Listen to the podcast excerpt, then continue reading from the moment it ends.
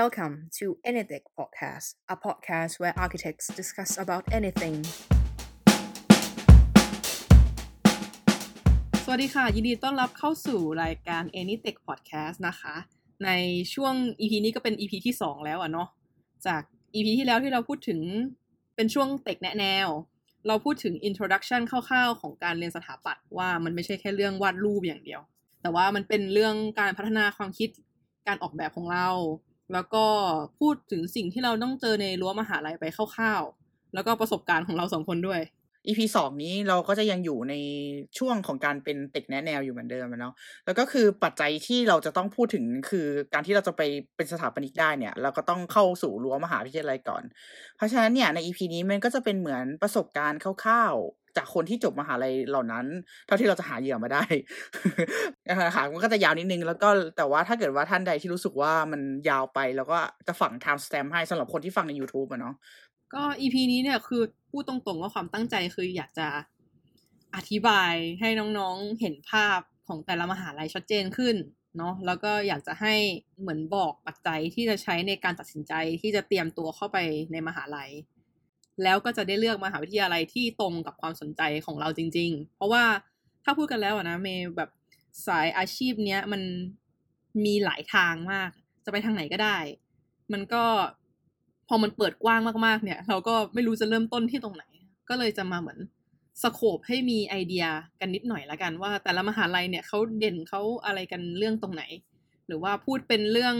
พูดเป็นเรื่องปัจจัยคร่าวๆอะให้แค่ เอาไปตัดสินใจหาข้อมูลเพิ่มเติมต่อได้ละกัน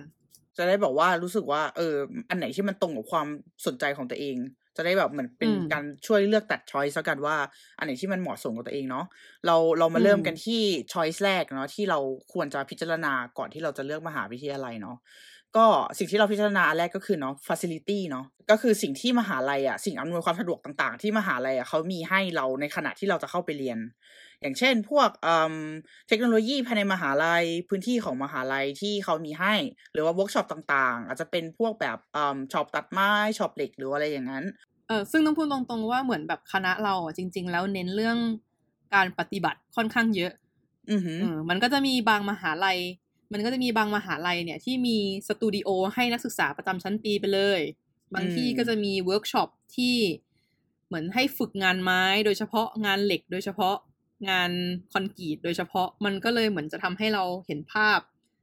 ของแมทเทียลนั้นๆ ได้ดีขึ้น อีกส่วนที่สำคัญที่ที่แบบว่าเราต้องพิจารณาสำหรับมหาลัยคือ know how อะจุดเด่นของมหาลัยนั้นอะว่าเขาแบบมีความรู้ความชำนาญเฉพาะทางเกี่ยวกับเรื่องใดเรื่องหนึ่งไหมแล้วเรื่องนั้นมันตรงกับความสนใจของเราไหม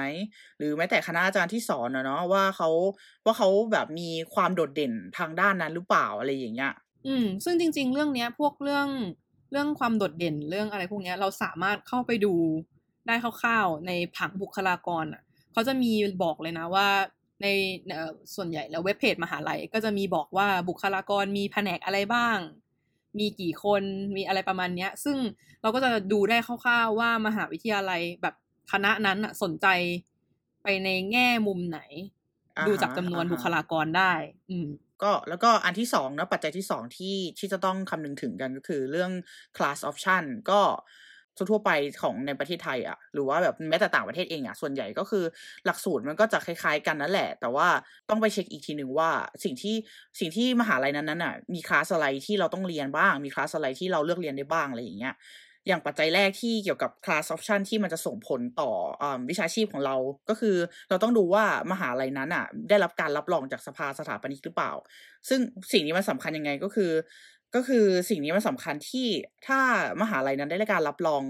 จากสภาสถาปนิกส่งผลต่อใบประกอบอะเนาะคณะที่ต้องเรียนห้าปีอย่างเงี้ยคือถ้าเราเรียนจบมาเราจะได้เป็นสถาปัตยกรรมศาสตร์บัณฑิต ก็คือคณะนี้คือเราก็จะสามารถจะสอบใบประกอบได้เลย บางหลักสูตรของมหาวิทยาลัยเนี่ยก็จะได้รับการรับรองไม่เท่ากัน อย่างเช่น หลักสูตรสถาปัตย์เนี่ยได้รับการรับรองเป็นสถาปัตยกรรมศาสตร์บัณฑิต หมายความว่าต้องเรียนอือฮึห้าปีถูกไหมแต่ในคณะเดียวกันนั้นอะบางทีก็จะสอนหลักสูตรอื่น ที่เป็นวิทยาศาสตร์บัณฑิต หรือเป็นศิลปศาสตร์บัณฑิต ซึ่งจะเรียนแค่สี่ปี แต่ว่ามันก็จะพอดูออกอะนะว่าถ้าสมมติว่าขึ้นชื่อหลักสูตรด้วยชื่อสถาปัตยกรรม สถาปัตยกรรมภายในสถาปัตยกรรมเฉยๆ หรือว่าภูมิสถาปัตยกรรมอย่างเงี้ยก็จะมีโอกาสเป็นได้ที่จะได้สทบ ก็คือสถาปัตยกรรมศาสตร์บัณฑิตอ่าฮะซึ่งพอเรียนจบมาแล้วอะเราก็จะสอบใบประกอบวิชาชีพได้เลย โดยไม่ต้องผ่านขั้นตอนอื่นอีก แต่ว่าถ้าไม่ใช่เนี่ยเขาก็จะเขียนว่าเป็นสาขาการออกแบบ เช่น สาขาการออกแบบภายใน สาขาการออกแบบภูมิทัศน์อะไรประมาณเนี้ยมันก็จะพอดูออกประมาณหนึ่งซึ่งก็ จะทำให้เราสโคบได้ว่าเราจะเรียนอะไรกี่ปี เหมือนแล้วถ้าเราเรียนแล้วเราจะจบมาได้ เอ่อวุฒิแบบไหน สอบใบประกอบได้เลยหรือเปล่า ซึ่งมันก็จะมีผลในการทำงานแหละเนาะเกี่ยวกับเรื่อง class option ก็คือเรื่องวิชาหลัก จริงๆ วิชาหลักเนี้ยคือส่วนมากจะคล้ายกันอยู่แล้วแหละ ที่บังคับมาตามหลักสูตรนะว่าคนที่เป็นสถาปนิกได้อะต้องเรียนอะไรบ้างเนี้ยแต่ว่ามันก็จะมีแบบ บางที่บางมหาลัยอย่างเงี้ยก็จะมีเน้นวิชาตามความถนัดของมหาลัยนั้นๆเงี้ยแล้วสิ่งที่เขาจะเน้นเขาอยากจะให้มีอะไร อย่างเช่น บางมหาลัยก็อาจจะเน้นพวกแบบโครงสร้างมหาลัยที่ที่เน้นโครงสร้างหรือว่าแบบ construction นี้ก็จะแบบอาจจะมีวิชาเยอะนั้นเยอะหน่อยอะไรประมาณนั้น หรือบางที่ก็จะแบบเน้นวิชาคอมพิวเตอร์ ก็จะแบบมีวิชาคอมพิวเตอร์ แบบเยอะหน่อยกับที่อื่น หรือบางที่เน้นประวัติศาสตร์ก็จะเน้นวิชาประวัติศาสตร์เยอะกว่าประวัติศาสตร์ในที่นี่หมายจะหมายถึงประวัติศาสตร์ศิลปะหรือประวัติศาสตร์ทางสถาปัตยกรรมอะเนาะซึ่งอันเนี้ยมันเราสามารถไปเช็คดูได้ในเว็บไซต์มหาลัย โดยมากแล้วที่ที่เคยเข้าไปเช็คมาเนี่ยก็จะมีแบบเป็น PDF หลักสูตรล่าสุดอือหือให้ดูใช่เราก็จะของพอทุกเช็คปีได้ว่าเราที่เขาอัปเดต อืมเราก็จะพอรู้ได้บ้าง รู้ได้คร่าวๆว่าเราจะต้องไปเจอกับอะไรบ้างอะเนาะแล้วก็นอกจากวิชาหลักแล้วเนี่ย มันก็จะมีอีกหัวข้อหนึ่งก็คือ วิชาเลือก ซึ่งก็คือ elective ซึ่งอันเนี้ยมันจะเป็นตัวที่ทำให้เราได้เลือกเรียนในสิ่งที่เราสนใจเป็นอะไรก็ได้อะตามที่เขาจะเปิดสอน ซึ่งอันเนี้ยมันตัวเลือกมันหลากหลายมากเท่าที่ไปส่องส่องๆมาเนี่ย แต่ละมหาลัยไม่มีเหมือนกันเลย แล้วคือค่ะมันก็แล้วแต่ด้วยว่าอาจารย์ปีนั้นจะเปิดวิชาอะไรบ้าง จะมีคนเรียนครบพอที่จะเปิดวิชานั้นได้หรือเปล่าเออเออเออะไรออย่างเงี้ยซึ่งก็อันเนี้ยจริง ๆ ก็ถามรุ่นพี่ได้เนาะว่า มีวิชาไหนน่าสนใจบ้าง แต่ก็ต้องเราก็ต้องคอยดูไว้ว่าบางทีมันก็ไม่เปิดสอน ใช่ แต่อย่างวิชาเลือกนี่มันก็คือมันเหมือนเป็นตัวเลือกเนาะ แต่จริง ๆ มันเป็นวิชาที่เราต้องเลือกลงเองตามตามข้อบังคับของการของหลักสูตรอะไรเงี้ย คือคือในหลักสูตรอะมันก็จะมีเหมือนกับว่าตารางเวลาเปิดให้เราที่จะแบบว่ามีเวลาในการเลือกลงวิชาเลือกเราเราเหล่านี้อะไรเงี้ย แต่ว่ามันต้องมีค่ะ คือ ไม่ได้หมายความว่าแบบเลือก ไม่ไม่ต้องเลือกก็ได้อะไรอย่างเงี้ยแต่ว่าคือนั่นแหละมันต้องมีทุกคนอะไรเงี้ยเออมันก็เป็นวิชาเลือกแต่มันก็เป็นบังคับว่าต้องเลือกไม่งั้นก็ไม่จบ ก็ต้องเรียนครบต้องเรียนครบหน่วยกิจเนาะอ่า แล้วหัวข้อต่อมาอืมก็เป็นหัวข้ออือหือเรื่อง เอ่อการลงมือทำอืมอืม ซึ่งอันเนี้ยเราพูดไปแล้วว่า คณะเราเน้นการปฏิบัติสูง ทุกที่เป็นอย่างนี้กันหมด อืม เพียงแต่ว่าจะปฏิบัติมากปฏิบัติน้อย อันนี้ก็ต้องมาดู หัวข้อย่อยๆ ที่แบบว่าเราจะได้ทำงานลงมือทำจริงเนี่ย ก็จะมีตั้งแต่หนึ่งโมเดล ซึ่งทำกันทุกที่บางที่เนี่ยถึงขั้นเปิดสอนเป็นวิชาทำโมเดลโดยเฉพาะเลย อืมอืมอันที่สองก็คือเรื่องการเขียนมือ การเขาเรียกว่าอะไรนะ hand drawing อ่า hand drawing อาจจะเป็นแบบว่าอืมเป็นภาพ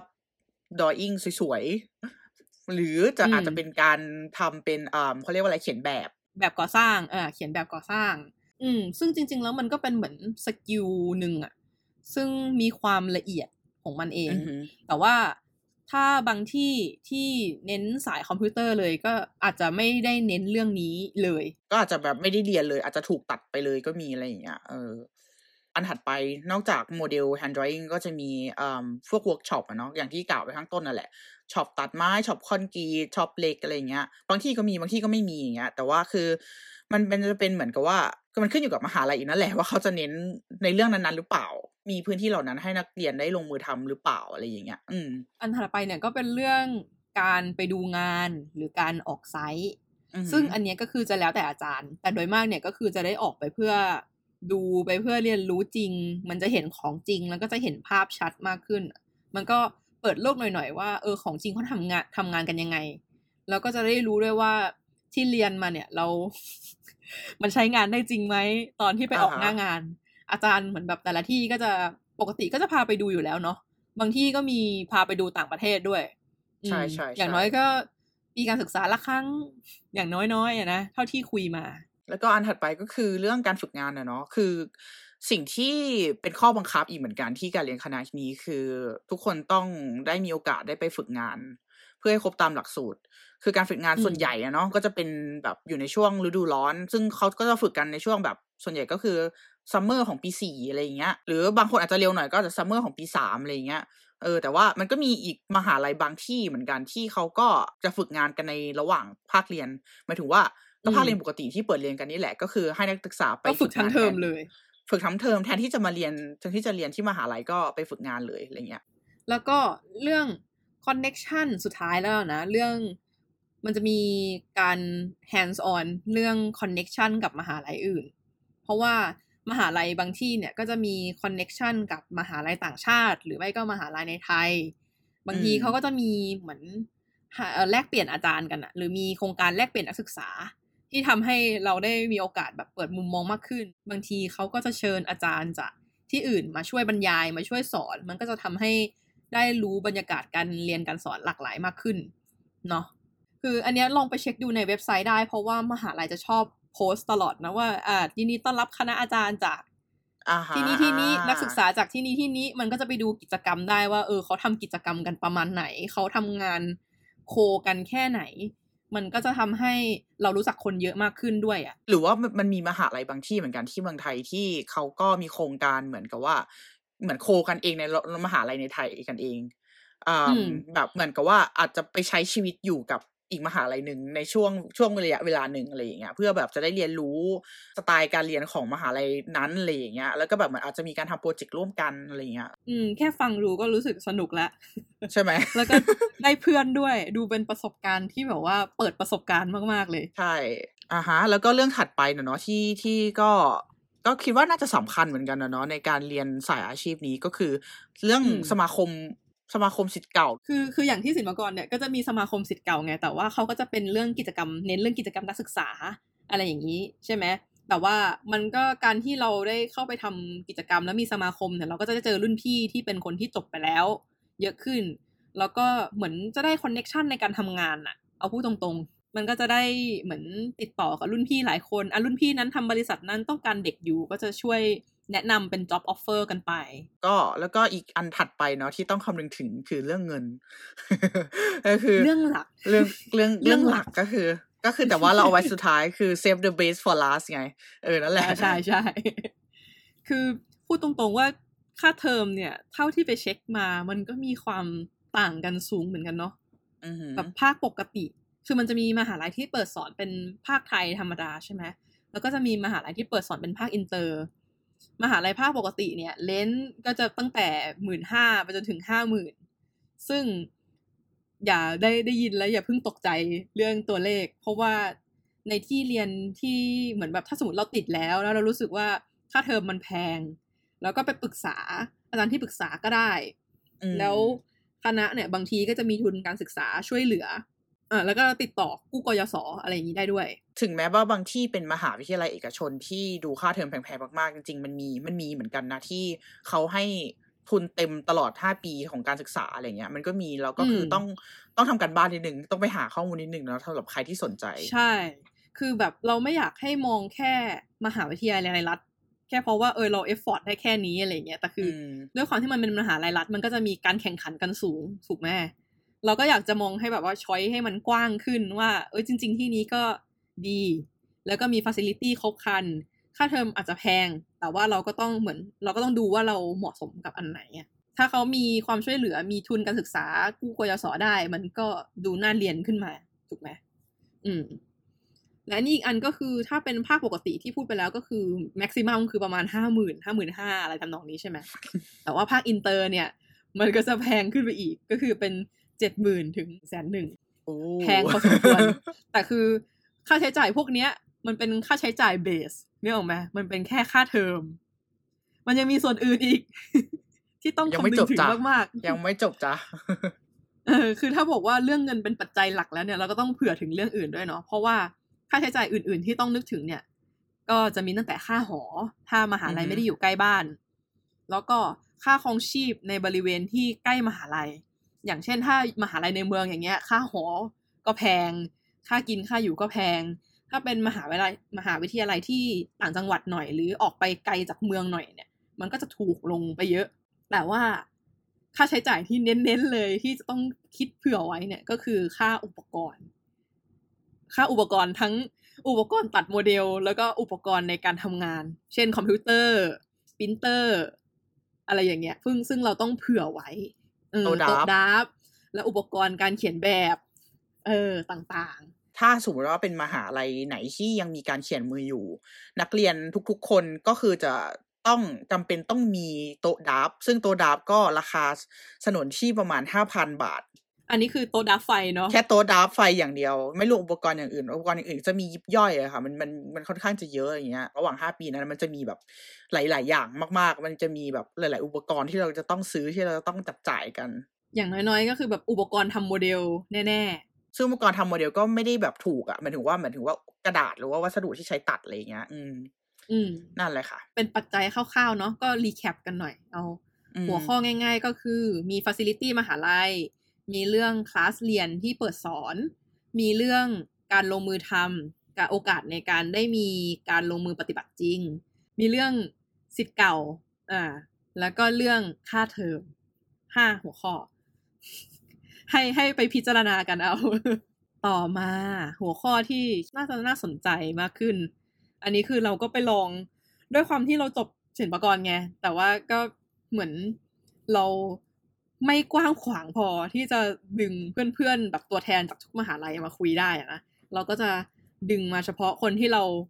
เท่าที่ได้มีแล้วคกันเนอะที่ยินยอมพร้อมใจเป็นเหยื่ออืมคนที่อย่าบอกว่าโอเพนให้เราถามได้อย่างเงี้ยเราก็จะพยายามถามมาให้ ประมาณเก้ามหาลัย อืม ในไทยอืมซึ่งตรงเนี้ยเราจะพูดถึงเรื่อง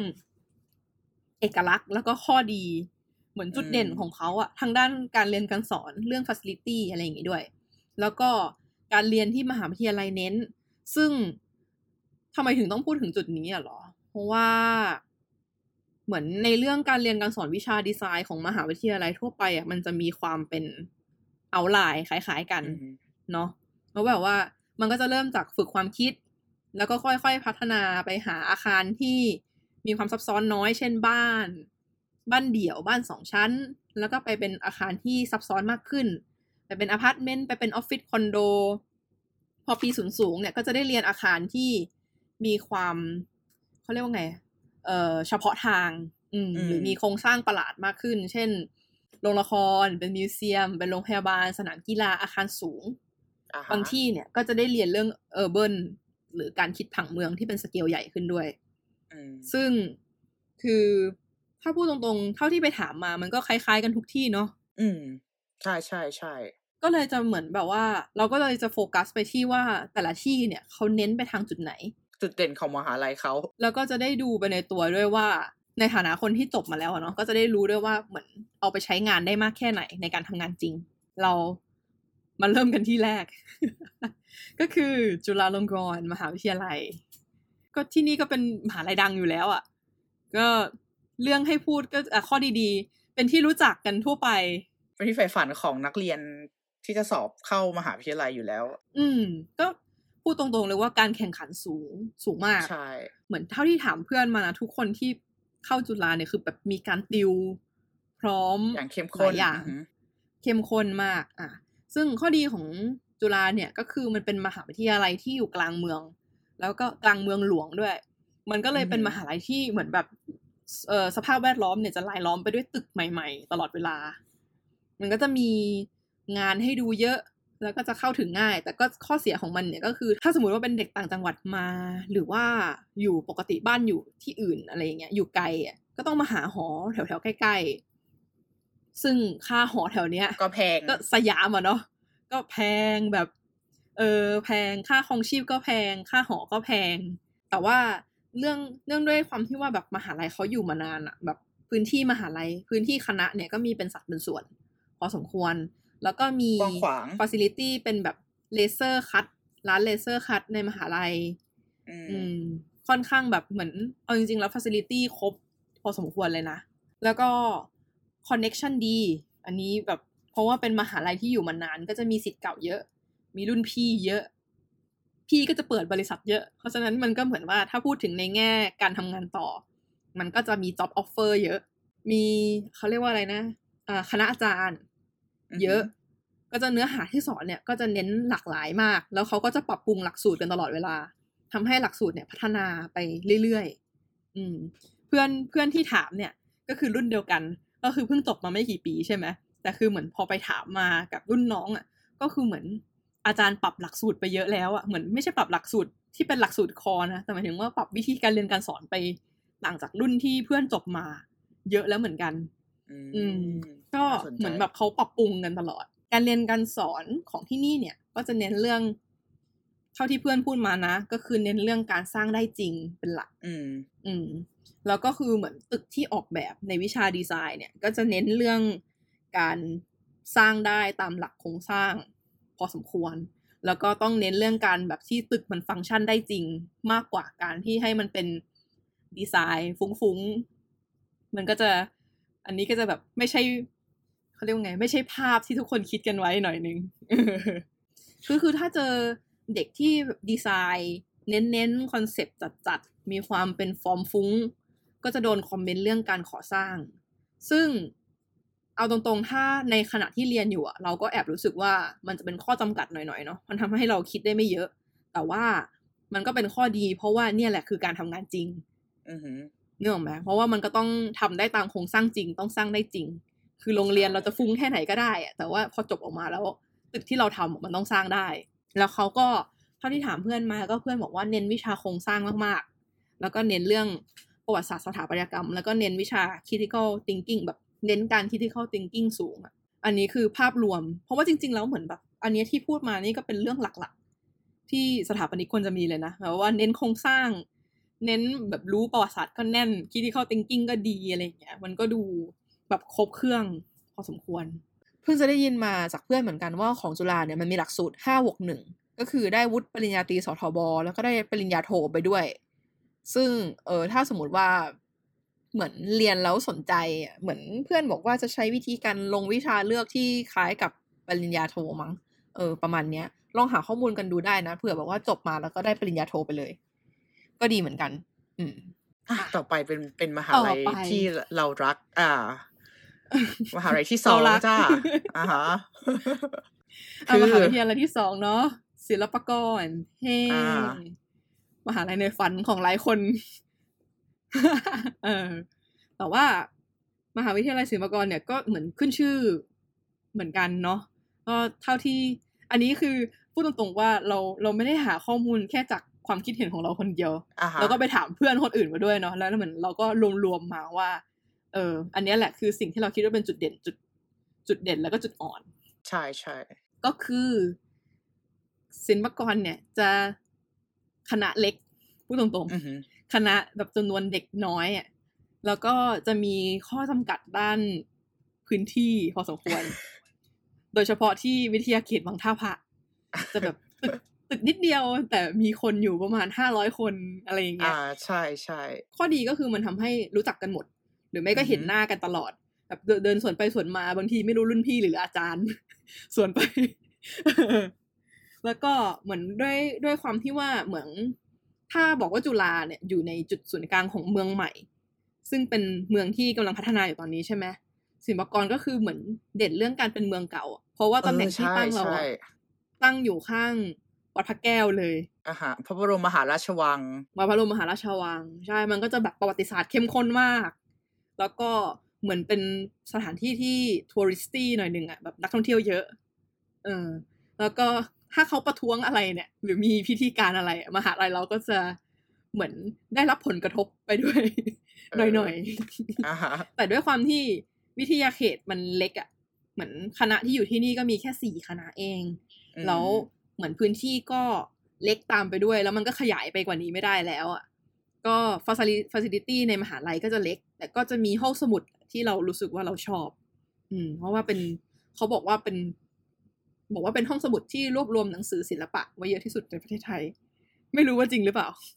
น่าจะจริงแหละ เพราะว่ามหาลัยเขาดังด้านนี้แหละ แล้วก็เหมือนแบบล่าสุดเนี่ย คณะเพิ่งปรับปรุงใหม่ เห็นบอกว่ามีแ a บคอมพิวเตอร์ใหม่แล้วด้วย อืมอืม เราก็รู้สึกว่าคณะมีความพยายามที่จะพัฒนาตัวเองตลอดเวลา แล้วอืมบุคลากรที่เนี่ยก็คือเก่งกันมากอาจารย์แบบทุ่มเทกันสุด ๆ แล้วก็ผลักดันให้คำแนะนำทุกทาง พร้อม support หมดเลย ทุกเรื่องแบบถ้าเราไปปรึกษาปรึกษาอาจารย์ได้ตั้งแต่เรื่องเรียนว่าอาจารย์คะหนูดีไซน์ดีแล้วหรือยังหรืออาจารย์คะหนูจะทำยังไงกับชีวิตต่อไปดี อาจารย์เขาคุยได้หมดเลยอะแล้วเขาแบบใช่พร้อมให้พร้อมให้พร้อมให้คำปรึกษา จุดแข็งของที่นี่เนี่ย เราว่าเป็นเรื่อง ทฤษฎีสถาปัตยกรรม อืม ซึ่งก็คือเหมือนแนวคิดในการออกแบบอะที่นี่เนี่ย คือจะเน้นเรื่องนี้ตั้งแต่ปีหนึ่งเลย แล้วก็ให้อิสระทางความคิดสูงมาก อาจารย์ก็แบบพร้อมจะดันแบบดันไปสุดทางเลย ถ้าคุณเลือกวิธีนี้คุณก็ต้องแบบพัฒนายังไง พัฒนาไปเรื่อยๆ อืม แต่ทีนี้เนี่ยเหมือน ด้วยความที่ทุกคนให้ความสำคัญกับความคิดอะมันมันก็จะมีเพื่อนที่ ไม่รู้จะคิดได้อะแต่ไม่รู้จะ present ยังไงอะ แล้วเหมือนคณะเราอะพอพอเหมือนนักศึกษาคุยกับสื่อสารกับอาจารย์เยอะๆใช่ไหมอ่าอาจารย์ก็จะเข้าใจว่าเออเข้าใจความคิดแล้วว่าคุณคิดมาแบบไหน คุณพัฒนามาแบบไหน บางทีนักศึกษาก็เลยจะไม่ค่อยเก่งเรื่องการนำเสนอแนวคิดเท่าไหร่ อืมใช่ใช่อันนี้ อันนี้เราเห็นด้วย แต่ความประสบการณ์เราเราก็รู้สึกอย่างนั้นเหมือนกัน เพราะว่างานเราสนุกมากนะ ตอนที่ทำจะได้ตอนตอนที่มีอยู่ศิลปากรก็คืองานงานสนุกมาก แต่ก็ ตอนที่เราพรีเซนต์อาจจะด้วยเราใหม่ด้วยอะไรเงี้ย เราที่ไปไม่เก่งใช่แบบว่าตอนเพื่อนอันนี้คือคุยกับเพื่อนคนหนึ่งแล้วเพื่อนก็บอกว่า ตอนปีหนึ่งพูดไม่รู้เรื่องยังไง จบมาก็พูดไม่รู้เรื่องยังไงมาดูเรื่องอย่างนั้น น่าสงสาร อีกอย่างหนึ่งของมหาลัยนี้ที่คิดว่าแข็งแรงมากเนี่ย เรื่องสถาปัตยกรรมไทยอือหือเพราะว่าทั้งทั้งไทยวัฒนธรรมแล้วก็ไทยประยุกต์เพราะว่าเป็นอีกหนึ่งสาขาเหมือนเปิดสอนแค่สองสาขาเอง สาขาสถาปัตย์กับสถาปัตย์ไทยอืม ใช่ แล้วเหมือนเราก็มีเน้นยังเน้นเรื่องการเขียนมือการทำโมเดลมาก ๆ อืมพูดตรงๆแล้วเนี่ยเหมือนการเขียนมือการโมเดลมันก็เป็นงาน craft หน่อยๆเนาะมันเป็นแบบ skill ที่เราต้องฝึกอะแต่ว่าพูดกันตามตรงแล้วก็ในการทำงานในชีวิตจริงอะมันก็ไม่ได้ใช้ตลอดเวลาเนาะเพราะตอนนี้เราก็เริ่มใช้คอมพิวเตอร์กันเยอะแล้วอะอืม แต่ก็จากจากการเรียนการสอนทั้งหมดเนี้ยมันก็มี เพื่อนกับรุ่นพี่ที่หาตัวเองเจอเหมือนกันว่าชอบทำโมเดล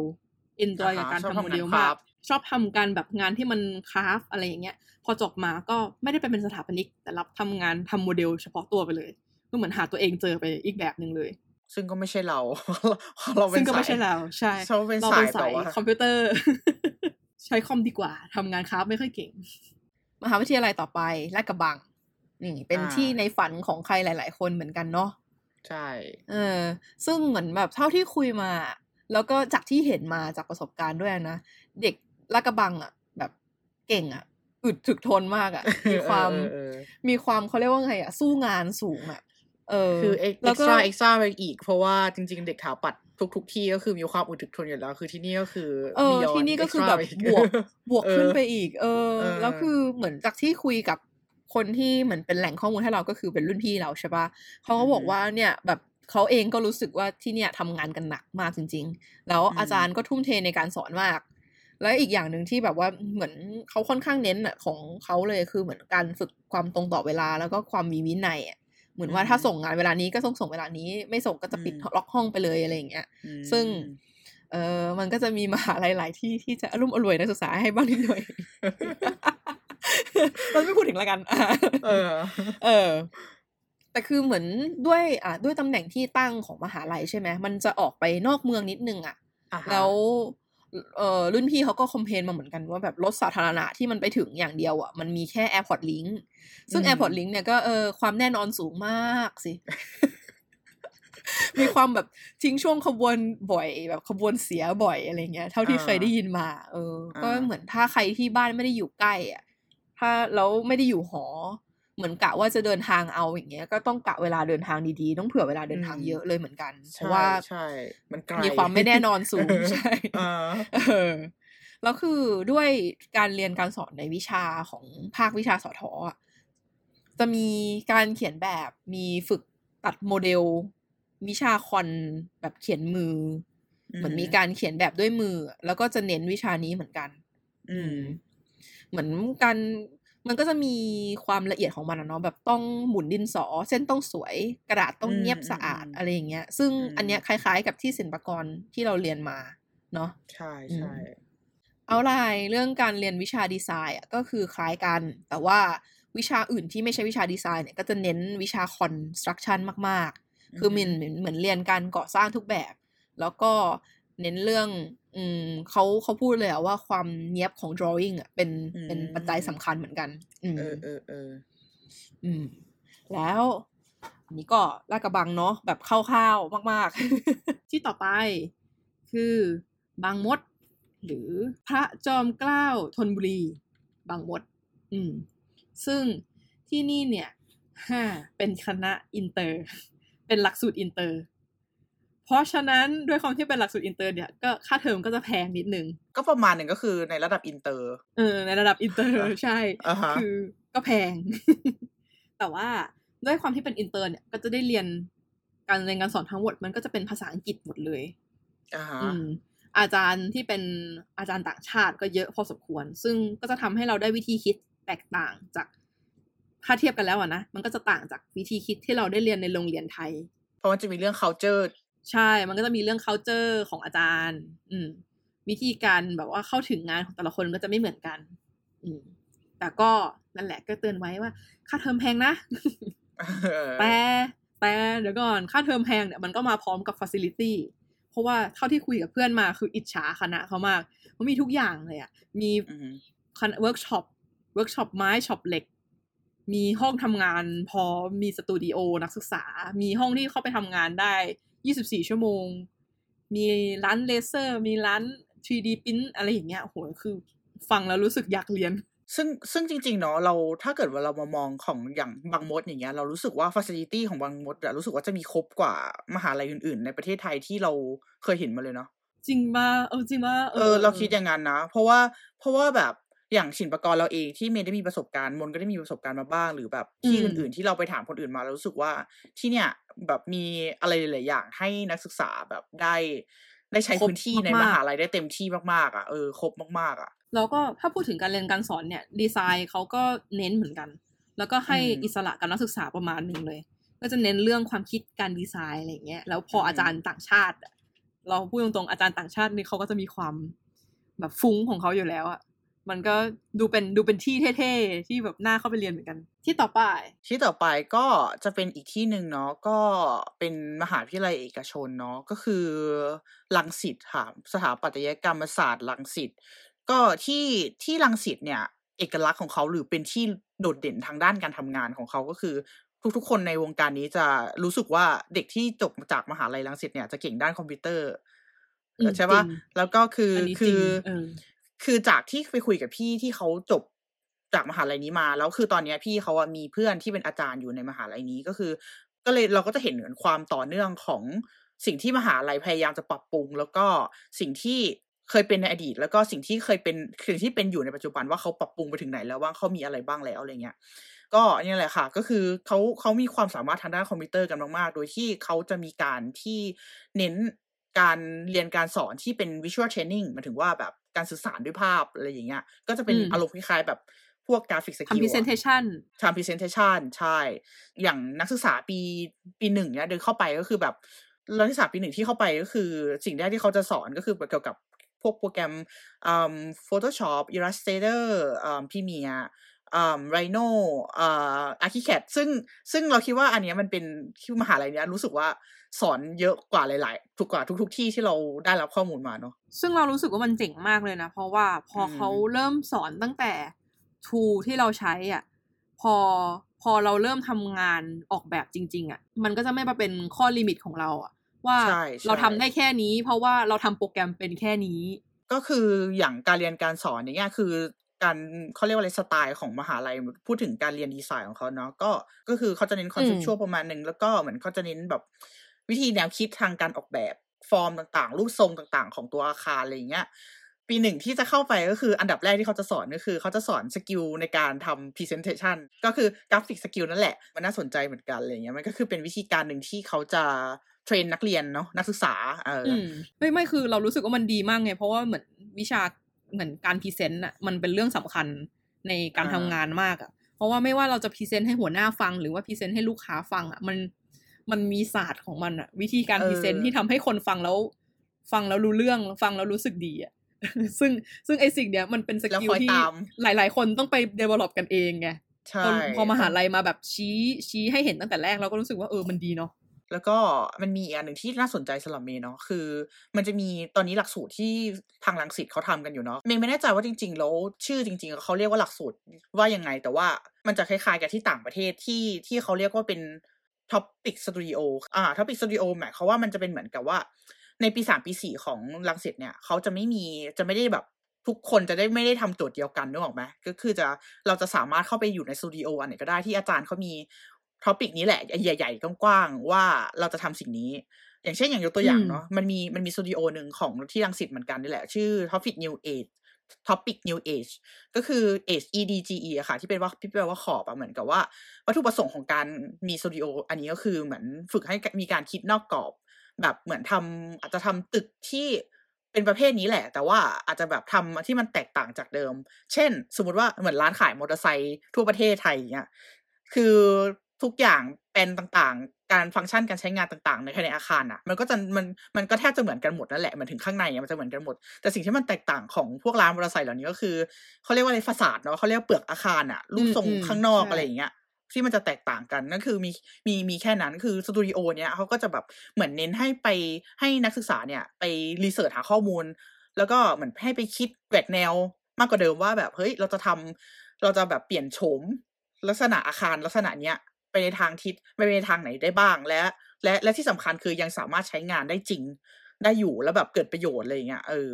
เว้ยอันนี้แบบสุดดูสนุกมากเลยดูน่าสนุกอะเออซึ่งมันก็ดีเนาะพอมันทำให้เราได้เห็นได้ได้เรียนในสิ่งที่เราอยากทำอะสิ่งที่เราสนใจพอมันเป็นพอมันเป็นสิ่งที่เราสนใจแล้วก็จะรู้สึกมีแรงกับมันมากขึ้นไงใช่ใช่ไหมแล้วก็จะแบบเฮ้ยฉันอยากทำฉันอยากทำอะไรอย่างเงี้ยเออสตูดิโออื่นๆที่น่าสนใจก็คือ สตูดิโออันหนึ่งคือเหมือนให้ความสำคัญอ่า element ต่าง ๆ ที่อยู่ในอาคารอย่างเช่นอ่าแล้วให้แล้วให้สิ่งนั้นนะเป็นตัวชูโรงกลายเป็นตัวชูโรงของของอ่าตึกนั้น อย่างเช่นสมมติว่าเด็กอืมคนเนี้ยอยากจะสร้างอาคารแล้วอยากให้แบบมีบันไดที่แบบโหเป็นเหมือนแบบ sculpture เป็นเหมือนแบบสิ่งที่ชูโรงก็ตึกนั้นเฮ้ยไปตึกตึกเนี้ยสิ่งที่โดดเด่นก็คือบันไดบันไดแม่งเก๋อะไรอย่างเงี้ยนั่นแหละ ก็ก็คือแล้วเด็กคนนั้นก็จะแบบ จะต้องไปหาข้อมูลว่าเฮ้ยบันไดอะมันมีอะไรบ้างแต่ละที่แบบหลาย ๆ ที่อะไรอย่างเงี้ยว่าแบบว่าบันไดมันเป็นบันไดวน เออมันได้วนบันได เออบันไดอะไรก็ตามนั่นแหละที่ทำให้มันดูสวยอะไรอย่างเงี้ยเออมันก็จะเป็นอย่างนั้นคือเขาก็จะแบบหาหาข้อมูล research อย่างเงี้ยเหมือนแบบทำงานหนักมากคือแต่ว่าอย่างที่บอกว่าแบบด้วยความที่มัน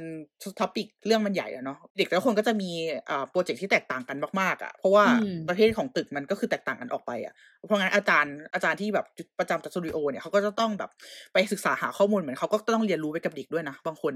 ที่เขาแบบอืมที่เขาไม่มีดีประสบการณ์ดีในด้านนั้น เออ คือก็เป็นเหมือนกับ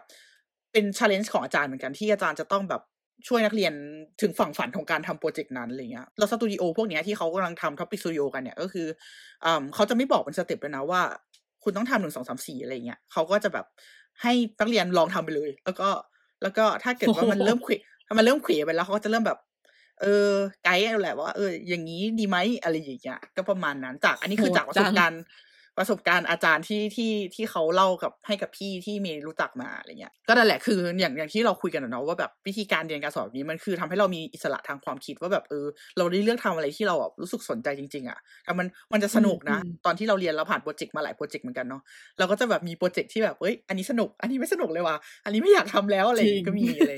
มันน่าสนใจแล้วก็อีกอันหนึ่งที่เมย์รู้สึกว่าเฮ้ยอันนี้ก็น่าสนใจอีกอันหนึ่งก็คือมันมีตอนที่รังสิตเนี่ย ตอน ปีสี่เทอมสองอะ เขาจะให้มีการทดลองทำ thesis หมายถึงว่าเขาจะอืมมี time frame ให้ในในระยะเวลาหนึ่งเดือนครึ่งประมาณนั้น เหมือนจะให้นักศึกษาได้ทดลองในการทำ thesis อะ เพราะว่าจริง ๆ แล้วอะ ขึ้นปีห้าเป็นทั้งปีอะที่เขามันจะก็ต้องเริ่มทำทำเลยใช่ทำทีสิทธ์กันคือแบบบางคนอาจจะแบบ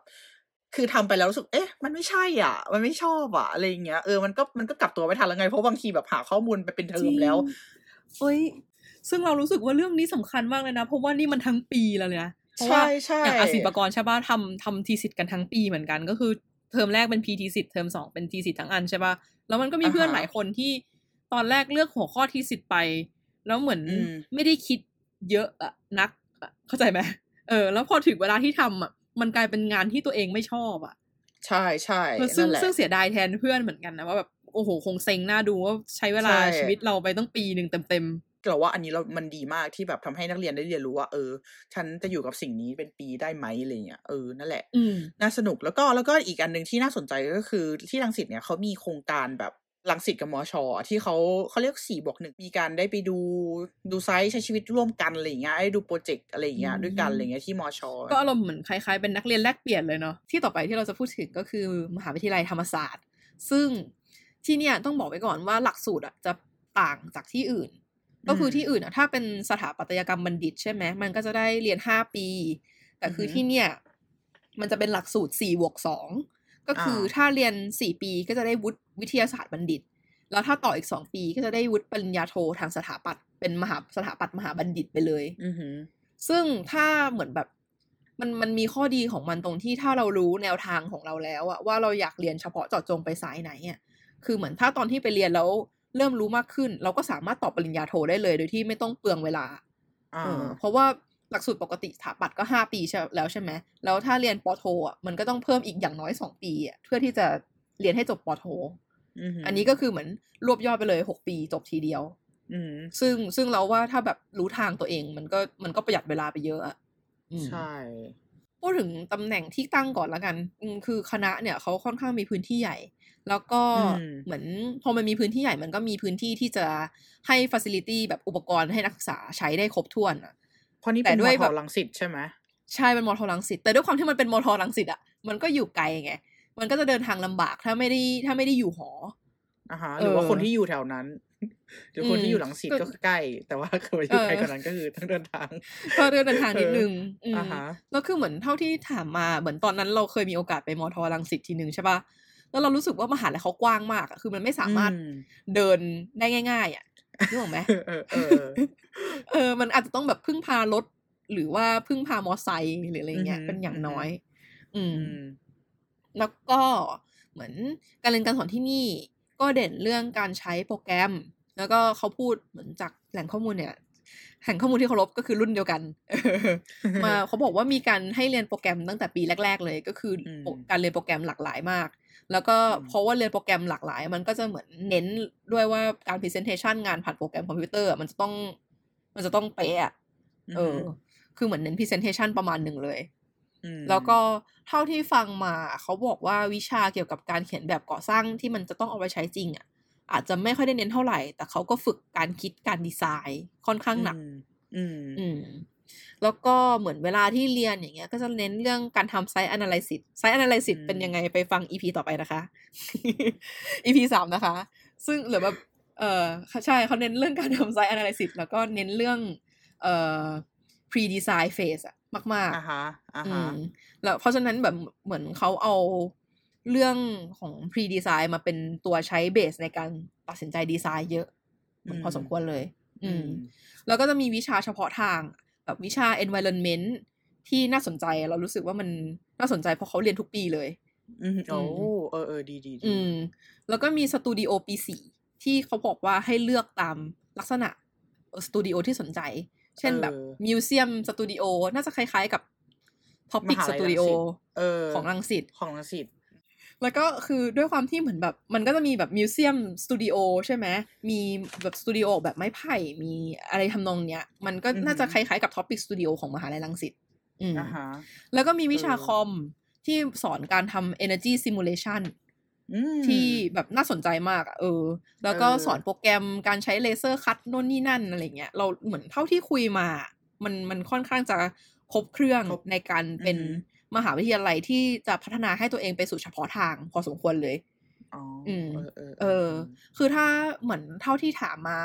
เขาก็บอกเหมือนกันว่าคนที่จบมาเนี่ย ก็ทำงานสายสถาปนิกกันเยอะ แต่ว่าคนที่จบปริญญาโทอะเขาก็จะไปทำงานตามสายงานเฉพาะทางที่เขาเรียนมามากขึ้น เช่น ไปเป็น construction manage- manager ใช่ไหมไปเป็น project manager ไปเป็น BIM coordinator อือหือคือแต่ว่าคือมันก็ยังทำงานอยู่ในสายงานสถาปนิกแหละ แต่ว่า มันก็จะเป็นความเฉพาะทางที่เพิ่มเข้าไปอีกขั้นหนึ่งอะคือไม่ให้เป็นอ่าไม่ได้เป็นสถาปนิกเฉยอ่าอืฮะมอืมเออน่าสนๆใจเราว่าก็น่าสนใจสำหรับคนที่เหมือนแบบรู้อยู่แล้วว่าเราต้องการทำงานประเภทนี้อะไรอย่างเงี้ยเอออือมมหาลัยถัดไปเนาะเอ่อขอนแก่นกับเชียงใหม่ แล้วขอพูดรวมขออภัยมาณที่นี้นะคะ เพราะว่าจริง ๆ แล้วอะคอนเน t ชันที่เราสามารถหาข้อมูลนี้มาได้ อะเขาเขาแบบจบไปกันหลายปีแล้วอะ แล้ว อืมก็จะมีอะไรเปลี่ยนไปเยอะแล้วเนาะใช่ใช่แล้วคือเราเขาไม่เราไม่สามารถหรือรวมถึงตัวเขาเองไม่สามารถจะหาข้อมูลที่ที่เป็นปัจจุบันได้ให้เราได้มากขนาดนั้นอะไรอย่างเงี้ยเราก็เลยเราก็คือขอพูดในในในความที่มันคล้ายคลึงกันของสองมหาลัยนี้รวมๆกันเลยแล้วกันเนาะมหาลัยขอนแก่นกับเชียงใหม่ก็เป็นมหาเราว่าเป็นมหาวิทยาลัยต่างจังหวัดที่ ทางด้านสถาปัตย์ที่โดดเด่นทั้งสองที่เลยเนาะถ้าหมายถึงพูดในอืมระดับใช่ภูมิภาคอะเนาะใช่ใช่ปะจริงเพราะว่าถ้าพูดถึงภาคเหนือก็คือเชียงใหม่ถ้าพูดถึงภาคอีสานก็คือขอนแก่นนั่นแหละกลุ่มคณะอาจารย์อย่างเงี้ยเขาก็เขาก็เก่งนะ อย่างอย่างเพื่อนเราที่อยู่หมอขออะก็คือเขาก็บอกว่าเหมือนมีอาจารย์ที่เอ่อได้ได้ทำงานร่วมกับสถาปนิกระดับ โลกอะไรอย่างเงี้ยมาแล้วเหมือนกันอะไรเงี้ยอย่างที่เชียงใหม่อะไรอย่างเงี้ยเขาก็จะมีแต่ว่าสิ่งที่สิ่งที่มันน่าสนใจสำหรับสองมหาลัยนี้คือด้วยความที่มันเป็นมหาลัยภูมิภาคอะค่ะ คือเขาก็จะมีความรู้ทางด้านแบบเชิงวัฒนธรรมที่ที่อื่นที่ในกรุงเทพไม่มีอะไรเงี้ยหรือว่าที่อื่นไม่มีอืมอะไรเงี้ยเออก็คือแบบสถาปัตยกรรมท้องถิ่นอะฮะด้านเนี้ยเขาเรียกว่าอะไรนะ vernacular อะฮะอืม vernacular ใช่ก็คือมันก็มันก็คือเหมือนกับว่ามันก็ได้เปิดกว้าง ความคิดของเราเปิดกว้างโลกของเราให้เราได้รับรู้ว่า อ๋อ สถาปัตยกรรมมันไม่ได้พูดถึงแค่ modern หรือว่าแบบที่หรือ contemporary ที่เราเห็นกันในปัจจุบันตามประวัติศาสตร์เออประวัติศาสตร์อะไรมันก็จะมีอะไรที่แบบ เอ้ยเฮ้ยมันจากท้องถิ่นเราอะไรอย่างเงี้ยมันมันมันน่าสนใจอย่างแบบอาจจะแบบอย่างเชียงใหม่อย่างเงี้ยพี่พี่เขาก็เล่าให้ฟังว่าแบบ เนี่ยเขาเคยเขาเคยทำโปรเจกต์ที่แบบใช้ไม้ไผ่เข้ามาร่วมอะไรอย่างเงี้ยที่มันเป็นวัสดุจากโอ้โหท้องถิ่นของเขาอะไรประมาณเนี้ยเนี่ยอย่างอย่างเพื่อนเมย์ที่ขอนแก่นนะคะเขา เคยทำงานร่วมกับอาจารย์คนหนึ่งที่ที่อ่าเป็นคนบุรีรัมย์แล้วในช่วงนั้นอะที่เพื่อนเมย์เขาเรียนอะมันมีการที่พัฒนาเมืองบุรีรัมย์พอดีอะการอ่าสร้างสนามแข่งรถสนามแข่งมอไซค์เอออาหารสนามแข่งมอไซค์แล้วก็สนามฟุตบอลที่แบบจุที่คนได้แบบเราคิดว่าน่าจะประมาณสี่หมื่นคนได้นะอะไรเงี้ยแล้วก็แบบเออเหมือนเขาได้มีโอกาสที่ได้ไปจอยในในเอ่อโปรเจกต์ต่างๆ ที่เป็นการพัฒนาเมืองของบุรีรัมย์อะค่ะซึ่งซึ่งมันก็คือสิ่งเหล่าเนี้ย มันเราเป็นสิ่งที่สร้างขึ้นใหม่ แต่ว่ามันก็ต้องเบสออนความคิดความอ่านวัฒนธรรมของพื้นที่นั้นๆอะซึ่งซึ่งในพื้นที่ใช่แต่ละพื้นที่อะมันมีองค์ความไม่เหมืรู้อนกันต่างๆเลยไม่เหมือนกันแล้วมันก็แบบเออมันหลากหลายมันแบบเป็นวัฒนธรรมที่น่าสนใจอะไรเงี้ยเออต่อไปมหาวิทยาลัยวลัยลักษณ์อืม ซึ่งอันนี้เป็นข้อมูลจากรุ่นน้องที่เพิ่งจบมาได้ไม่นานเนาะก็คือด้วยมหาลัยเนี่ยเป็นมหาลัยที่มีพื้นที่ค่อนข้างเยอะอะก็เลยมีพื้นที่อืมให้นักศึกษาได้ลงมือปฏิบัติจริงเยอะ จุดเด่นเนี่ยก็คือเขาเรียกคือที่นี่เขาไม่เรียกคณะนะเขาเรียกสำนัก จริงปะเออน่าสนเขาใจเรียกเขาเรียกสำนักสำนักสถาปัตยกรรม อะไรสักอย่างประมาณเนี้ยเฮ้ยเฮ้ยเก๋เก๋ชื่อเท่ก๋แมากเลยแบบน้องเออเออน้องเออเรียกแบบจุดเด่นของสำนัก เออ เราว่าฟังดูเท่ คือเรารู้สึกอ่าที่นี่จุดเด่นของที่นี่ก็คือเรื่องมีพื้นที่ให้ทำงานจริงได้แบบขึ้นของจริง ๆ อะ มันมีเวิร์กช็อปไม้เวิร์กช็อปคอนกรีตเวิร์กช็อปเหล็กคือนักศึกษาจะได้ลองทำทุกอย่างเลย ลองผิดลองถูกกันเอง แต่คือก็ได้ลองหมดเลยทุกอย่าง แล้วที่บอกว่าเน้นปฏิบัติจริงอะในมหาลัยอื่นเนี่ยพูดตรงๆว่าก็จะเป็นบางที่ก็จะเป็นแค่อะทำโมเดล ตัดไม้ต่อช็อปไม้เล็ก ๆ ไม่ได้ใหญ่มากอะไรอย่างงี้ใช่ไหมอันนี้คือเขาทำบ้านไม้กันจริงๆอะบ้านไม้ที่เป็นโครงสร้างไม้หนึ่งต่อหนึ่งอ่าฮะขึ้นไปปีนมุงหลังคากันเองอะน้องส่งรูปมาให้เรายังอึ้งอยู่เลยว่าแบบอุ้ยนี่นี่ทำกันขนาดนี้เลยเหรอคือ คือดูจริงจังกันมากอะ แล้วคือใช้ไม้จริง แล้วคือแบบ โห นี่คือตัวอย่างนะแล้วแบบโครงสร้างไม้คือทำจริงอย่างนี้ โครงสร้างเหล็กกับคอนกรีตเนี่ยน่าจะหนักพอสมควร พอพอเขาเน้นเรื่องโครงสร้างมาขนาดนี้ใช่ไหมเขาก็เลยเน้นเรื่องการสอนว่าจะต้องสร้างได้จริง แล้วก็ถูกหลักโครงสร้าง น้องอธิบายให้ฟังว่าเขาจะเรียนคู่กันไปอะแล้วก็จะเน้นเรื่องการออกแบบให้เหมาะกับสภาพภูมิอากาศของสถานที่ที่เราออกแบบมาก ๆ เออแล้วคือคิดไปถึงเรื่องวัสดุเรื่องการก่อสร้างหน้างานเลยว่า วัสดุในพื้นวัสดุอันเนี้ยในท้องถิ่นมันเอาเข้าไปลำบากนะ อะไรอย่างนี้นะ ประมาณนั้นอะ อืม แล้วคือไซต์ที่นักศึกษาได้ในแต่ละเทอมก็จะหลากหลายมาก ๆ ตั้งแต่ภูเขา หุบเขา ริมแม่น้ำริมทะเลโอ้ ที่ราบธรรมดาอะไรเงี้ย คือมันมันจะมีแบบวาไรตี้สูงอะ คือข้อได้เปรียบของของของที่ตั้งของมหาลัยเขาอะโลเคชันเขาเนาะเขาก็เลยเหมือนกับได้ลองทดลองแบบกับเทเลนกับเขาเรียกอะไร ภูมิประเทศที่มันแบบหลาย ๆ แบบ ซึ่งเราว่ามันดูน่าสนุกมากเลยคือเอาจริง ๆ เหมือน ถ้าถ้าเราเป็นมหาลัยที่อยู่ในเมืองใช่ปะอาจารย์ก็จะพยายามหาไซต์ที่มันใกล้เมืองแบบให้นักศึกษาไปดูไซต์ง่าย ๆ อะไรอย่างเงี้ย แต่คือที่นู่นน่ะเขาถึงขั้นเลือก ไซต์เป็นที่กรุงเทพแล้วก็พานักศึกษามาดูงานโอ้ไปด้วยจริงปะเจ๋งดูไซต์ไปด้วยออเลยอะเออคือแบบเพราะว่ามหาลัยจะอยู่ต่างจังหวัดไงมันก็เลยเหมือนจะไม่ค่อยเห็นอะไรเยอะใช่ไหมอาจารย์เขาก็พยายามมากอะที่จะพาไปดูงานพาไปเห็นของจริงอืมแล้วนักศึกษาเขาก็แบบขวนขวายกันเยอะอะอีกอย่างที่ดีก็คือพอมันเป็นมหาลัยต่างจังหวัดอะค่าครองชีพมันจะไม่สูง หมายถึงเรื่องค่าหอ ค่ากินค่าอยู่มันก็จะไม่แพงเนาะแต่อีกอย่างที่ต้องพูดคือ เขาเรียนแบบสามเทอมอะเขาไม่ได้เรียนสองเทอมเหมือนมหาลัยในไทยทั่วไปอะอ๋อเออเออเออเอออืมเขาจะมีการเรียนการสอนแบบสามเทอม มันก็เลยทำให้มีเวลาเรียนแต่ละเทอมน้อย บางทีเราแบบพัฒนางานออกแบบไป มันก็ไม่ทันใช่ไหมแบบที่เราเรียนกันในสองเทอมปกติอะมันก็ไม่ทันอยู่แล้วอะอันนี้คือ อันนี้คือโดนบีบเข้ามาอีก แล้วก็อีกอย่างสุดท้ายแล้วก็คือพอเรียนสามเทอมอะ ค่าเทอมมันก็จะคูณสามต่อปี เออ ก็น่าจะมีเป็นเป็นประเด็นเหมือนกัน อืม นี่ก็เป็นข้อมูลของมหาลัยในไทยเนาะคร่าวๆที่เราถามมาได้ คือจริง ๆ ก็อยากจะหาข้อมูลของที่ที่แบบว่าน่าจะเป็นที่น่าสนใจที่อื่นอีก แต่คือ เราต้องยอมรับจริงๆว่าเราไม่มีคอนเน็ชันแล้วก็ เหมือนวงสังคมเราอาจจะยังไม่กว้างพอ สิ่งเหล่านี้มันก็คืออาจจะทำให้พอได้เห็น เขาเรียกว่าอะไรมุมกว้างๆประมาณหนึ่งแล้วว่าแบบ เอ้ย ประมาณนี้นะที่เราจะต้องให้ความสนใจว่าในมหาลัยในไทย สิ่งที่เขา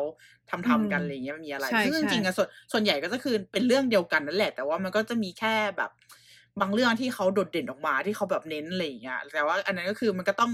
เราก็ต้องไปหาข้อมูลเพิ่มอีกนิดนึงเพื่อมิกซ์ของเราเองอะไรอย่างเงี้ยด้วยอะไรซึ่งจริง ๆ แล้วอะอันเนี้ยเป็นจุดที่เราคิดไม่ถึงเลยนะพูดตรงๆ ตอนที่เราหาข้อมูลเรื่องเนี้ยว่าแบบแต่ละที่เขาเรียนต่างกันเนาะเพราะเราจบ คณะสถาปัตย์มา เราก็คิดว่าที่อื่นมันก็จะเรียนเหมือนกันนั่นแหละ แต่พอเออพอไปนั่งคุยกับเพื่อนแล้วอะมันมีจุดต่างอยู่เยอะมาก เยอะกว่าที่เราคิด เออแบบเฮ้ยทำไมมหาลัยแกทำอย่างนั้นด้วยทำไมที่ฉันไม่เห็นมี แล้วพอเราพูดบางอย่างเพื่อนก็จะแบบเอ้าแกต้องเรียนอันนั้นด้วยเหรอทำไมฉันไม่เห็นรู้เลย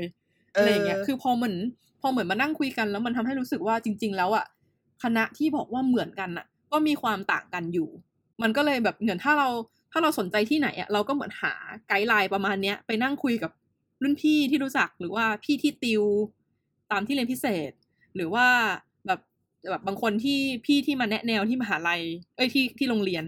ก็ได้ แบบเอาไปถามอะหรือจริง ๆ มันก็มีอย่างงี้ไหมมนคือพวกโอเ n นเฮาส์อย่างเงี้ยเออของเออของคือมแต่หาคืลัยออืม แต่คือเราว่าอย่างหนึ่งของ Open House อะ คือเขาก็จะเน้นให้ข้อมูลกว้างๆอะ ก็เชิงในทั่ว ๆ ไปมากกว่า ใช่มันก็จะเป็นเชิงทั่วไปมากกว่า แล้ว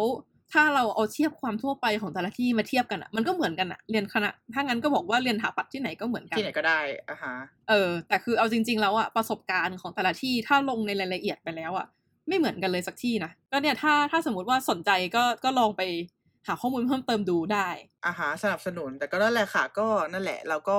ด้วยศักยภาพของเราอะเนาะเราก็ได้แค่นี้แหละเราค่ะหามาได้แค่นี้เราขอโทษจริง ๆ ที่แบบไม่หาไม่สามารถหามาได้ครบทุกที่หมดจากอ่าคณะสถาปัตย์ในประเทศไทยมหาลัยไทยแล้วอืมแล้วทีนี้เรามาอ่าฮะเราจะข้มโกอินเตอร์กันเตอร์อินเตอร์บ้างโกอินเตอร์บ้างก็คือเรามาพูดถึงมหาวิทยาลัยที่อยู่ต่างประเทศกันบ้างอะเนาะอย่าง เราก็คิดว่าเชื่อว่าหลาย ๆ คนแหละน้องๆหลาย ๆ คนหรือใคร หรือใคร ๆ หรือพ่อแม่หลายคนก็คงแบบ เออ อาจจะมีความคิดนี้บ้างว่า เออหรือจะให้ลูกฉันออกไปเรียนสถาปัตย์ที่ต่างประเทศดีนะอะไรอย่างเงี้ยอืมก็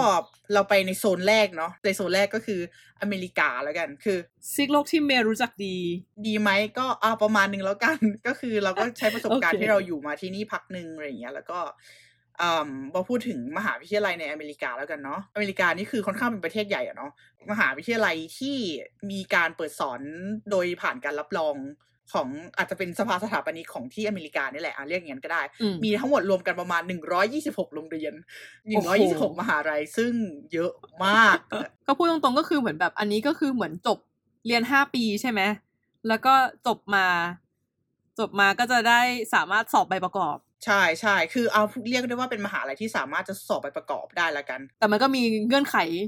เราก็ต้องไปดูเงื่อนไขของแต่ละอันที่มหาลัยที่เราสนใจด้วยว่ามันเอ๊ะเราจะได้เป็นสถาปนิกเลยหรือเปล่ามหาวิทยาลัยที่มีคณะสถาปัตย์อะส่วนใหญ่ก็จะกระจุกตัวในในรัฐที่มีคนอยู่เยอะๆอย่างเช่น ในในแคลิฟอร์เนียอย่างที่เมย์อยู่นะคะมีถึงประมาณ 9 ที่ที่เป็น accredit นะที่ได้ผ่านการรับรองนะยังมีอีกที่อีกหลาย ๆ ที่ที่อาจจะแบบ ต้องไปเรียนต่อเพิ่มเพื่อจะได้แบบ เชื่อว่าจะได้แบบเป็นสถาปัตยกรรมศาสตร์บัณฑิตหรือว่ามหาบัณฑิตอะไรก็ว่าไปอืมก็แล้วก็มีอีกสิบที่ที่ที่ที่นิวยอร์กแคลิฟอร์เนียนิวยอร์กแล้วก็เท็กซัสเนี้ยจะเป็นที่ค่อนข้างจะเป็นมหาลัยที่ทางด้านสถาปัตย์ที่มีชื่อเสียงเนี้ยแล้วก็มีประมาณแปดที่อะในที่เท็กซัสอะไรเงี้ยอ่าแล้วก็แต่ก็อย่างที่บอกอะค่ะว่ามันก็เหมือนเมืองไทยเลยว่าถ้ามหาลัยที่ได้รับการรับรับรองเนี่ย มันก็จะมีผลกับ การได้ไปประกอบ ได้รองรับจากสภาอะไรประมาณนั้น นอกจากจำนวนมหาลัยที่เยอะแล้ว แล้วก็แล้วก็มาพูดถึงอันที่สำคัญอันถัดไปของการมาเรียนที่อเมริกาเลยก็คือ อ่า ค่าเทอมค่ะทุกคนจะเซอร์ไพรส์หรือเปล่าเนาะแบบว่า ทั้งหมดที่เราหาข้อมูลมาที่ที่อเมริกาค่าเทอมการเรียนสถาปัตย์แพงที่สุดในโลกเลยนะ แพงกว่าที่แบบยุโรปอะก็แพงกว่าที่แบบในมหาวิทยาลัยที่ในเอเชียอะไรอย่างเงี้ยแพงอะ เออ แล้วก็คือแบบขายบ้านขายรถใช่ต้องถึงขั้นใช่นั้นไหมเนี่ยโอ้ยก็ไปลองพิจารณากันคือก็คือนั่นแหละค่ะอย่างค่าเทอมอะก็คือมีผลมากๆเนาะกับการที่จะมาเรียนมหาลัยที่ต่างประเทศอะไรเงี้ยมีก็เลยอยากจะพูดถึงเลนจ์หมายถึงว่าแบบ ประมาณค่าเทอมแล้วกัน เรามาเริ่มที่มหาวิทยาลัยรัฐบาล หรือที่นี่เขาเรียกว่า public school เนาะก็คือ public school เนี่ยมันก็คือมีเลทสองเลทที่จะต้องดูกันดีๆอะอันแรกมันเขาเรียกว่า in- state มันหมายถึงว่า คนที่อยู่ในรัฐนั้นอะก็คืออารมณ์เหมือนเป็นแบบเป็นเด็กในพื้นที่ราคาสำหรับเด็กในพื้นที่ แต่ว่าถ้าถ้าคุณแบบเป็นเด็กในพื้นที่ แต่ว่าคุณไม่ได้อยู่อย่างถูกต้องตามกฎหมาย คุณก็จะไม่ได้ค่าเทอมนี้นึกออกปะอ๋อค่าเทอมอันนี้ก็จะอยู่ประมาณเจ็ดพันเหรียญถึงหนึ่งหมื่นห้าพันเหรียญซึ่งก็จะประมาณสองแสนหนึ่งหมื่นบาทถึงสี่แสนห้าหมื่นบาท ต่ออันเทอนี้มคือนะต่อคะเทอมต่อเทอม My God ใช่ ก็มีอีกอันหนึ่งสำหรับมหาวิทยาลัยรัฐของที่นี่ก็คือเขาเรียกว่า out of state out of state หมายถึงว่า อาจจะพูดถึงเด็กที่อยู่รัฐอื่นแล้วย้ายมาที่รัฐนี้ หรืออืมอาจจะเป็นเด็กอินเตอร์ที่แบบมาจากต่างประเทศแล้วมาเรียนที่อืมมหาลัยในรัฐนี้อย่างเงี้ย ค่าเทอมก็จะอยู่ในราวๆคือหนึ่งหมื่นห้าพันเหรียญถึงสี่หมื่นห้าพันเหรียญก็ก็จะประมาณสี่แสนห้าหมื่นบาทถึงหนึ่งล้านสามแสนห้าหมื่นบาทต่อเทอมโอ้ยเรียนห้าปี เรียนห้าปีคูณไหมคะโอ้ยคูณไหมคะ คูณไหมคะ My ก็คือ God อ่าอ่าปีละปีละสองเทอม ทั้งหมดสิบเทอม Oh ก็ my คูณไหมคะ God นั่นแหละ อ่า แล้วก็อ่าอ่า เท่านั้นก็ไม่พอค่ะ ก็คือ private school private school ก็คือมหาลัยเอกชน ซึ่งมหาลัยเอกชนเนี่ย คือเขาเรียกว่าอะไรมหาลัยเอกชนนี่คือเขาจะคิดค่าเทอมนักเรียนทุกคนเท่าเท่ากักันนแม้ว่าคุณเป็นจะอยู่ fixed ใน rate รัฐเออเป็นฟิกเ rate ค่ะแม้ว่าคุณจะอยู่เป็นเด็กมาจากรัฐนั้นก็ตามอะไรเงี้ย เออ ก็อ่าค่าเทอมมันก็จะอยู่ในช่วงประมาณ สามหมื่นห้าพันเหรียญถึงสี่หมื่นห้าพันเหรียญจะสังเกตได้ว่า มหาวิทยาลัยเอกชนอะมันจะค่าเทอมพอๆกับอ่ามหาวิทยาลัยมรัฐหาวิทที่ยาลัยรัฐบาลที่แบบเป็นนักเรียนประเภทแบบ out of state อะคือเพราะยังไงเราก็จะไปในที่นั่นในฐานะเป็นแบบนักเรียนต่างชาติอะคือถ้าถ้าไปเรียนโรงเรียนธรรมดาแบบ Public ธรรมดาแล้วค่าเทอมก็พอๆกับโรงเรียน private ก็เหมือนกันถูกไหมแต่ก็ก็เหมือนกันก็เป็นช้อยส์ของเราว่าเราจะเลือกเรียนไหนมันก็ขึ้นอยู่กับว่าเราชอบมหาลัยไหนนั่นเอง ต้องดูด้วยว่าสอบเข้าได้ไหม เห็นบอกว่าอ่าฮะใช่ข้ามหันกันพอสมควรห้ามหันพอสมควรใช่เราบอกเป็นเงินไทยเนาะก็ประมาณเออหนึ่งล้านห้าหมื่นบาท อ่าหนึ่งล้านแล้วกันตีกลมๆจนถึงประมาณล้านสองล้านสามอะไรอย่างเงี้ยต่อเทอมนะคะ ไม่ใช่ต่อปี เออ นั่นแหละก็อย่างอย่างที่บอกว่าอย่างที่มนได้พูดไปก่อนหนั้นแล้วเนาะว่า มันไม่ใช่เรียนสถาปัตยกรรมอะมันไม่ใช่แค่ค่าเทอมอย่างเดียวอะ ยังไม่รวมค่าหอพัก ค่าค่าหออุปกรณ์ ค่ากินค่าอยู่ ค่ากินค่าอยู่อะไรอย่างเงี้ย ก็ถ้ามองมองต่ำต่ำต่ำต่ำๆก็คือเรียนห้าปีที่นี่ก็จะมาสิบล้านเนาะเนาะ minimum แค่ค่าเทอมมันก็มีตัวเลือกนะที่แบบว่าเราจะถ้าเราอยากมาเรียนแบบ เราอยากมาเรียนอเมริกาหรืออยากมาเรียน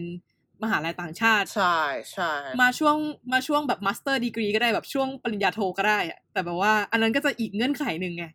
อ่าใช่ไหมเป็นอีกเงื่อนไขหนึ่ง แต่เออจะทำให้เรามีรายจ่ายในการจ่ายค่าเทอมน้อยลงไง ถูกปะเออใช่ เพราะว่าเราก็จะไปอยู่แบบถ้าไปอยู่เรียนอเมริกาก็เรียนปอโทแค่ประมาณเท่าไหร่สามปีสองปีสามปีสองสามปี เออ ถ้าในพวกสถาปัตย์อะนะ ส่วนใหญ่ก็สองสามปีอะเนาะเออก็ค่าเทอมก็หายไปเกือบครึ่งอะไรอย่างเงี้ยใช่แต่คือใช่ค่าเทอมปใช่อโทนี่ไม่รู้แพงหรือเปล่าเนี่ยยังไม่เคยเช็คเหมือนกัน ก็เช็คเช็คมาให้แอบประมาณเช็คให้เดียวกันแล้วแต่ว่า ก็ประมาณเดียวกันแต่ก็จะแบบบวกเข้าไปเพิ่มหลักหลักพันเหรียญอะ ก็คือก็เป็นแสนก็เป็นแสนก็เป็นแสโอนเคอะหลักพันเหรียญนะคะ ก็ไม่ได้ก็ไม่ได้ถูกก็ไม่ได้ถูกหลังจากที่เราพูดถึงเรื่องค่าเทอมของมหาวิทยาลัยในอเมริกาเนาะมันก็จะมีเรื่องอื่นที่มันต้องคำนึงถึงอีกเหมือนกันอะอย่างที่มนพูดในมหาลัยไทยอะในกรณีเขาเรียกอะไรหลักสูตรของแต่ละมหาลัยอ๋อใช่คือเราค่ะเราต้องดูให้ดีว่ามันเป็นหลักสูตรแต่ละที่มันเป็นสี่ปีหรือห้าปี คืออมถ้ามันเป็นหลักสูตรสี่ปีเนี่ย เป็นไปได้สูงว่า ไม่ใช่เป็นไปได้สูงหรอกเราคิดว่านะ มันก็คือไม่ได้สถาปัตยกรรมศาสตร์บัณฑิต แต่ถ้าเป็นห้าปีอะทุกที่อะจะได้เป็นอ่าสถาปัตยกรรมศาสตร์บัณฑิต ซึ่งซึ่งสถาปัตยกรรมศาสตร์บัณฑิตเนี่ยเราจะมีเราจะสามารถจะไปสอบใบประกอบได้อ่าฮะอืมแล้วก็อืมแต่ว่าจริง ๆ แล้วอะมันเราอาจจะคิดอะเนาะว่าแบบเอ้ยมหาลัยดังอันนี้เขาก็ต้องคือเขาก็ติดอันดับเขาน่าจะแบบเป็นแบบสี่ แบบห้าปีนั่นแหละอะไรเงี้ย แต่ว่าเออจริงๆเขาอะก็ก็ควรยากให้ต้องเช็คเปิดสอน ใช่ แต่ว่าก็อยากให้เช็คดูดีๆว่าแบบบางที่อะป.ตรีของเขาอะเหมือนอันเดอร์ grad โปรแกรมของเขาอะคือเป็นแบบสี่ปีนะ ไม่ใช่ไม่ใช่แบบห้าปีนะคือ เออแล้วก็คือว่ามหาลัยที่เป็นอย่างเงี้ย ในใน rank ของป.ตรีคือเขาไม่ติดอันดับอะนึกออกปะไม่ติดอันดับที่ทำให้เราได้เห็นในอันดับต้นๆอะไรเงี้ย แต่ว่ากลายเป็นว่าพอเป็นแรงค์ของปอโทปุ๊บกลายเป็นว่าอยู่เป็นเลขตัวเดียวอะไรเงี้ยเออมันเอก็อจะเอเป็นอประหลามันดก็จะเป็นดีอะมันก็จะเป็นอะไรอย่างนั้นคือต้องไปเช็คดูอีกทีว่า เออ เนี่ย มันมันเปิดสอนแบบห้าปีหรือสี่ปี อือหือนั่นแหละคือความสำคัญของมันอืมแล้วก็ แต่ด้วยความที่อ่าแคลิอ่าอเมริกาเนี่ยเป็นประเทศใหญ่อะแล้วมันมีทั้งหมดหลายรัฐรวมกันอะแล้วคือแล้วแต่ละรัฐนี่คือมีสภาพภูมิประเทศภูมิอากาศหรือแบบมีอะไร requirement ที่มันแตกต่างกัน เพราะฉะนั้นเวลาที่เราจะสอบใบประกอบเนี่ย เราจะต้องไปเช็คดูว่าเขาต้องการอะไรเป็นพิเศษหรือเปล่ามันเป็น additional requirement อะไรเงี้ยเออเราต้องไปดู แล้วก็อืมถ้า คือเราจะเข้าไปเช็คได้ในเว็บไซต์ชื่อ ncarb.org ค่ะ ncarb.org อืม อืม นั่นแหละ อืม คือมหาวิทยาลัยที่อเมริกานี่มันก็จะมีความแบบแวลี่สูงอะคือเหมือนหลายอืมหลายที่ก็อย่างที่เมย์บอกอะคือตอนแรกเราก็เข้าใจว่า เออ น่าจะดังทั้งปริญญาตรีและปริญญาโทปรากฏว่าอ้าวไม่ใช่เหมือนแบบปริญญาโทดังมาก ๆ แต่ว่าแบบไม่สอนไม่มีเปิดสอนใช่ปริญญาตรีในมหาลัย เราเออต้องระวังเนาะเราเป็นเราเป็นกับมหาลัยที่ดังแบบดังระดับโลกด้วยนะ ไม่ใช่มหาลัยที่เป็นแบบรู้จักเฉพาะแค่ในอเมริกานึกออกปะเออ คือเออเป็นมหาลัยดังเออคือเป็นอย่างนั้นนะเออ คือต้องต้องระวังให้ดี อืมมหาลัยแรกเราจะเริ่มกันที่ Cornell University ก็คือ Cornell นี่คือก็อยู่ในนิวยอร์กเนาะ Cornell เนี่ยก็คือเป็นมหาลัยที่หนึ่งในมหาลัยที่เก่าแก่ในอเมริกา เขาก็จะมีความแบบ elite อะเออ นั่นแหละค่ะ เราไม่สามารถจะอธิบายเป็นคำไทยได้ขออนุญาตใช้คำภาษาอังกฤษกับกับสิ่งนี้อะเนาะคอเนลเนาะแล้วก็คือแบบมันก็จะเป็นมหาลัยที่มีความ ไม่ว่าจะจบจากคณะอะไรที่คอเนลมาก็คือจะมีความต้องการในตลาดสูงอะว่าแบบเขาก็จะบอกกันว่าเป็นเด็กเก่งอะเนาะเด็กเก่งอะไรอย่างเงี้ยใช่ก็เข้ายากอะเข้ายาก แล้วก็ด้วยความที่มันเป็นมหาวิทยาลัยที่เก่าแก่เนาะมันก็จะมีแบบ network ของศิษย์เก่าอะขนาดใหญ่มากอะเออจริง เออเออรู้จักคนเยอะ เออ รู้จักคนเยอะมีประโยชน์ต่อการเขาเรียกตอนทำงานแล้วก็จะมีโอกาสในการสร้างคอนเน็กชันได้เออนั่นก็เป็นมหาวิทยาลัยแรกเนาะส่วนมหาวิทยาลัยที่สองที่เราจะพูดถึงก็คือ MIT อืม Massachusetts Institute of Technology เนาะเทคโนโลยีอ่าขนาดชื่อเขาเขียนว่าเทคโนโลยีไงมหาลัยเขาต้องเน้นเรื่องเทคโนโลยีเนาะก็คืออมเขาจะแบบโดดเด่นเรื่อง การเทคโนโลยีอาคารอะไรเงี้ยมาก ๆ แล้วก็มากแล้วก็จะแบบเหมือนมีการสนับสนุนนักเรียน หรือว่ามีการคิดค้นนวัตกรรมใหม่ๆ เกี่ยวกับตัวอาคารเสมอๆอะไรเงี้ยแม้แม้ว่าสิ่งที่เขาคิดมานั้นจะเป็น ใช้เงินทุนสูงก็ตามเนี่ยเขาก็ยังจะแบบมีการสนับสนุนกันต่อไปอะไรอย่างนั้นนั่นแหละค่ะ แล้วก็แล้วก็ที่โดดเด่นอันนี้ก็คือมหาลัยของเอ่อ MIT เนี่ย มีตึกที่แบบว่าสถาปนิกดังๆ อย่างแฟรงก์แกลลี่สตีเวนโฮคือเป็นสถาปนิกสองคนเนี้คือเขาได้รางวัลพิสเกิลไพรซึ่งเป็นรางวัลที่สูงสุดของสถาปนิกกันเนาะมันมีอืมตึกที่เขาทั้งสองคนอะออกแบบในมหาวิทยาลัยนี้อ๋อตึกที่อยู่ในมหาลัยก็ถูกพูดถึงในในวิชาการเรียนเยอะมากๆอะไรเงี้ยเออ พูดถึงเรื่องการนวัตกรรมของอาคาร แล้วเขาก็จะมีแบบพูดถึงเรื่องการสร้างสภาพแวดล้อมของอาคารพื้นที่ใช้สอยอะไรเงี้ยที่ที่เขาเป็นจุดเด่นนะเนาะเหมือนกับว่าพยายามที่จะแบบเพิ่มขีดจำกัดของการสร้างอ่าสภาพแวดล้อมอะไรเงี้ยให้อืมให้เป็นสภาพแวดล้อมที่น่าอยู่มากขึ้นอะไรเงี้ยด้วยความที่แบบเขาเขาหลาย ๆ อย่างอะเทคโนโลยีหรือว่าแบบเกี่ยวกับการสภาพแวดล้อมเงี้ยเขาก็เลยเหมือนมีการอ่ามีโอกาสได้ทำงานหลาย ๆ ด้านหลาย ๆ องค์ความรู้มาประกอบกันเออน่าจะแบบ อย่างน้อยก็คือต้องร่วมมือกับวิศวะอย่างดี แล้วก็ใช่ร่วมมือกับพวกถูกคอมพิวเตอร์สายพวก analyze ข้อมูลอะไรอย่างเงี้ยใส่กีกนิดหน่อยอะเป็นสายแบบเทคโนโลยีอะอะไรอย่างเงี้ยแล้วแต่เราว่ามันเท่มากเลยนะ คนที่จบที่เนี่ย นะใช่ เพราะว่ามีอาจารย์เราเว้ยอาจารย์จบที่นี่อะไรเงี้ยแล้วแล้วเขาคือภาพเขามาเลยแบบว่าแบบโคตรเทคโนโลยีเลยแบบว่าเขาจะแบบชอบอะไรที่มันเป็นของไฮเทคมากๆเงี้ยแบบวันดีคืนดีเขาก็จะแบบยกเคสคอมพิวเตอร์ใหญ่ๆอะ เอามาเออแล้วเพื่อแล้วก็มีหน้าหน้ากากไอของ VR แว่น VR อ่าฮะเออแว่น VR มาให้ใส่เล่นแล้วแบบอะพวก you เอาไว้ดูโมเดลพวก you นะ เดินเล่นดูในโอ้โหดูในโปรเจกต์พวก you นะอะไรเงี้ยคือเออคือแบบ เออเออเออก็สนุกสนุกดีสนุกดีแล้วเขาแล้วคืออาจารย์คนเนี้ยเขาก็สอนแบบเขาเรียกอะไรวิชาโรบอติกอะเหมือนกับว่าการใช้หุ่นยนต์ทางด้านสถาปัตยกรรมอะไรเงี้ยที่เขาสอนมันจะเป็นแบบอะไรโอ้ล้ำๆหน่อยอะไรเงี้ยแล้วก็มหาวิทยาลัยถัดไปก็ UC Berkeley ก็คือ UC Berkeley ย่อมาจาก University of California Berkeley นะคะ ก็คือมันเป็นอยู่ทางตอนเหนือของแคลิฟอร์เนียอยู่แถวๆซานฟรานซิสโก ที่นี่ก็คือที่นี่ก็จะมีความ elite ประมาณหนึ่งอะเนาะคงก็คงก็ feel ประมาณนั้นอะเออก็ชื่อดังอะเท่าก็ชื่อดังก็ชื่อดังก็ชื่อดังก็ก็เก่าแก่แหละอะไรเงี้ยแล้วอืมแล้วคือสไตล์ของมหาลัยนี้ก็คือ มันจะเป็นเชิง conceptual แหละ อันนี้เป็นเป็นประสบการณ์ของอาจารย์ที่อาจารย์มีอีกเหมือนกันที่เขาเป็นคนสอนมันคือเขาเล่าให้ฟังอะว่าแบบเขาจะเน้น วิธีคิดอะไรอย่างเงี้ยประมาณหนึ่งเลยอะไรเงี้ยแล้วก็มีการอืมได้ทดลองทำทำโมเดล หรือทำโปรเจกต์วัสดุต่างๆอะไรเงี้ยก็ก็คืออย่างเช่นเขาได้ทำโมเดลที่แบบต้องหล่อจากเรซินอะไรเงี้ยเออเหมือนเราเราเราได้ทดลองทำนู่นทำนี่อย่างเงี้ยเราก็น่าน่าสนใจดีน่าสนุก แล้วก็ที่สำคัญก็คือเขาให้ความสำให้ความสำคัญของการทำงานร่วมกันนวัตกรรมอาคารหรือว่าการ research เขาก็ให้ความสำคัญประมาณหนึ่งเหมือนกันนั่นแหละค่ะแล้วก็ที่เหลือมันก็จะเป็นคล้ายๆโรงเรียนอื่นเหมือนกันนั่นแหละ ก็ก็ก็พูดตรงๆเหมือนแบบเอาตรงๆที่เอาอันนี้แค่ตัวอย่างแค่สามที่ เท่าที่ฟังมานี่ก็คือเหมือน เน้นกันไปคนละด้าน แต่ว่าก็ต้องใช่เรียนวิชาพื้นฐานเหมือนกันอยู่ดี ใช่ ทุกที่เหมือนกันใช่ใช่ตอนต่อไปก็คือเป็นมหาวิทยาลัยฮาร์วาร์ดเนาะแล้วก็คือเราว่าคงไม่หยิบมาก็คงอาจจะแบบ เอออาจจะเอะนิดนึงไม่พูดถึงแหละว่าก็ไม่ได้ไม่พูดถึงก็เออฮาร์วาร์ดฮาร์วาร์ดนะแกอะไรอย่างเงี้ยเขาก็อันนั้นแหละเขาก็มีความยังคงเป็นยังคงเป็นมหาลัยที่มีความ elite อยู่นั่นแหละก็คือแบบเหมือนกับว่าก็เปิดมายาวเป็นตัวท็อปนานเป็นตัวท็อปตัวท็อปเออคือเขาเขียนไว้เลยนะว่า forest คือแบบไม่มีจุดดักพร้อยหรือว่าอะไรอย่างนี้เลยก็คือแบบเป็นมหาลัยที่ perfect อะเออที่เราที่เราอ่านรีเสิร์ชมาน่ะนะแบบเป็นแบบอ่าคือเป็นตัวท็อปในทุก ๆ ด้านอะไรอย่างเงี้ยเออเขาก็จะเน้นนั่นแหละค่ะการรีเสิร์ชอะไรอย่างเงี้ย การแบบว่า เทคโนโลยีอะไรก็คือทั่วๆไปอะก็คือแต่ส่วนใหญ่เขาคือเขาจะเด่นด้านการรีเสิร์ชแล้วก็ไอ้ที่ให้เขาให้ความสำคัญอีกอย่างอื่นก็คือเหมือนพวกการสื่อสารการดีไซน์ หรือการการพวกค้นหาวิธีคิดวิธีปฏิบัติต่างๆเขาจะมีเขาจะมีสองสายสำหรับปริญญาตรีเนาะมันจะมีสองแบบที่ที่อือฮะที่นักศึกษาจะสามารถเลือกไปได้ก็คือ อาจจะเป็นแบบไปสายดีไซน์หลักเลย หรือสายแบบเน้นทฤษฎี หรือสายแบบว่าประวัติศาสตร์ก็ดีนะ เราว่ามัน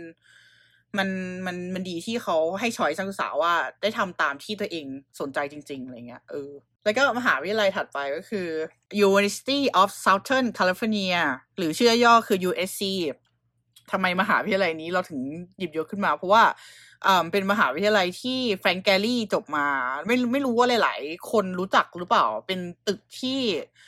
Walt Disney Concert Hall ที่อยู่ที่อยู่ใน LA อะค่ะ คือเป็นแบบทรงแบบ แปลกประหลาดขยำแบบมันมันว้าวขยำขยำอย่างเงี้ยคือจริง ๆ อะ คือเขาพูดพูดกันมานะว่าแบบการออกออกแบบตึกของเขาคือการขยำกระดาษแล้วก็แบบ คือเขาเป็นสถาปนิกที่ชื่อดัง อะ แล้วก็แบบใครๆคือในวงการสถาปัตย์สถาปนิกอะรู้จักเขาเกือบทั้งหมดอะแทบทั้งหมดคนที่อยู่ในวงการนี้ไม่ว่าจะแบบทั่วโลกอะรู้จักเขาหมดอะเราว่า อืมก็เป็นมหาวิทยาลัยดังที่อยู่ใน LA ชื่อเสียงยาวนานอะไรเงี้ยเอ่อมหาวิทยาลัยต่อไปก็คือ Southern California Institute of Architecture หรือย่อๆว่า SciArc ก็เป็นมหาวิทยาลัยเอกชนอีกที่หนึ่ง ซึ่งเราว่ามหาวิทยาลัยนี้คือแบบ มีความมีความเป็นตัวของตัวเองสูง มีความแหวกประมาณหนึ่งเนี่ยความคิดเรานะคือเออเออด้วยความยังไงจากยังไงจากที่จากที่รับรู้มันมาอะไรเงี้ย คือ สิ่งที่เขาอ่าเน้นคือเขาบอกแล้วเขาว่าเขาจะแบบเหมือนโฟกัสพูดถึงความเป็นมนุษย์และสังคมศาสตร์อะนึกออกว่าเออเขาจะแบบเอาเรื่องซึ่งแบบซึ่งมันเอก็อจะเป็นคนละแบบแบบคนละซึ่งแนเป็วนกับคนเทละคโนโลยีแบบเลยนะ อันนี้ใช่คือแบบใช่เป็นเออเฉดด้านสังคมของสังคมด้านสังคมมากใช่เท่านั้นไม่พอคือเขาเขาไม่ได้ไม่ได้ลิมิตอ่าความคิดของนักศึกษาให้ให้เป็นไปในรูปแบบเดียวกันอะ มันเหมือนกับว่าทุกคนมีหลากหลายสไตล์ที่เราอยากจะทำอะนึกออกว่ามันขึ้นอยู่กับนักศึกษาอะไรเงี้ย คือเราเขาว่าค่อนข้างจะฟรีที่หนึ่งเลยอะไรเงี้ยด้วยความที่เราเป็นมหาวิทยาลัยเอกชน มันก็เลยทำให้เขามีความสามารถที่จะแบบปรับเปลี่ยนเปลี่ยนนู่นเปลี่ยนนี่อ่า หรือว่าทดลองทำนู่นทำนี่เยอะแยะเต็มไปหมดเลย เพราะว่าเขาไม่ต้องเขาไม่ต้องแบบๆ approve เออแอปพูฟต่าง ๆ อะที่จะมาแบบว่า เออสิ่งนี้อยู่ทำได้อยู่ทำไม่ได้นะ แต่ว่าเป็นมหาลัยที่ครูอันหนึ่งอะเรารู้สึกเพราะว่าเราเคยไปมันเป็นเหมือนแบบ มันมีชั้นเดียวอะเป็นตึกยาวๆอะแล้วก็แบบเอออืมเอออย่างนี้ก็ได้นี่หว่าเป็นตึกอะไรเงี้ยเราก็รู้สึกว่าเออเหมือนเขาเขาก็แนะนำเขาเรียกว่าอะไรลักษณะอาคารของการเรียนของของตึกสถาปัตย์อีกอันหนึ่งที่มันน่าสนใจเพราะว่าเราไม่เคยเห็นตึกสถาปัตย์ที่อื่นเป็นที่นี้อะอย่างเงี้ยเพราะว่าทุกที่ที่เราไปมันก็จะเป็นแบบ เออไม่ใช่ตึเป็กนชั้นๆทรงนี้ แต่คือมันก็ไม่ได้แบบมีเขาเรียกอะไรมันไม่ได้ว้าวขนาดนั้นแต่เรารู้สึกว่ามันมีเอกลักษณ์เฉพาะตัวเออของเขาเออนั่นแหละค่ะมีเคยไปที่มหาลัยเขาเขามาแล้วอะเนาะก็คือ สิ่งที่เมย์เห็นก็คือเหมือนเขาจะเน้นการทำฟอร์มอะเหมือนแบบรูปทรงอาคารอะไรอย่างเงี้ยเออ แล้วเขาก็จะเน้นเกี่ยวกับพวกการใช้คอมพิวเตอร์ในการทำ 3D อะไรอย่างเงี้ย เนี่ย เข้าไปในที่สตูดิโอของเขาอะเราเห็นทุกโต๊ะเลยนะ ทุกคนจริงๆเลยอะที่แบบว่ามีมีเครื่องปริ้น 3D อะคือ 3D printer อะตั้งอยู่ข้างๆโต๊ะทุกคนอะว่าแบบ แล้วแล้วงานเขาที่เขาปริ้นมันก็แบบเป็นเป็นทรงที่แบบเออน่าสนใจจริงๆอะส่งว้าวว้าว ส่งว้าวๆอะไรเงี้ยเออพี่ว่าน่าสนใจเลยคือเหมือนกับว่า เราว่าเขามหาลัยเขามันสนับสนุนให้เกิดการทดลองอะว่าแบบนักเรียนอยากทดลองอืมทำอะไรก็ก็ทำอะไรเงี้ยเพราะว่ามันก็มีเสียงจากอาจารย์หลาย ๆ คนอะที่มหาลัยเราอะก็จะแบบพูดถึงSCI-Arc ว่าแบบเอ้ยเออมหาลัยนี้มันแบบ เออ มันแหวกกันมันอะไรประมาณนั้นดูดีแล้วก็มหาวิทยาลัยสุดท้ายที่เราหาข้อมูลมาเนาะเป็นมหาวิทยาลัย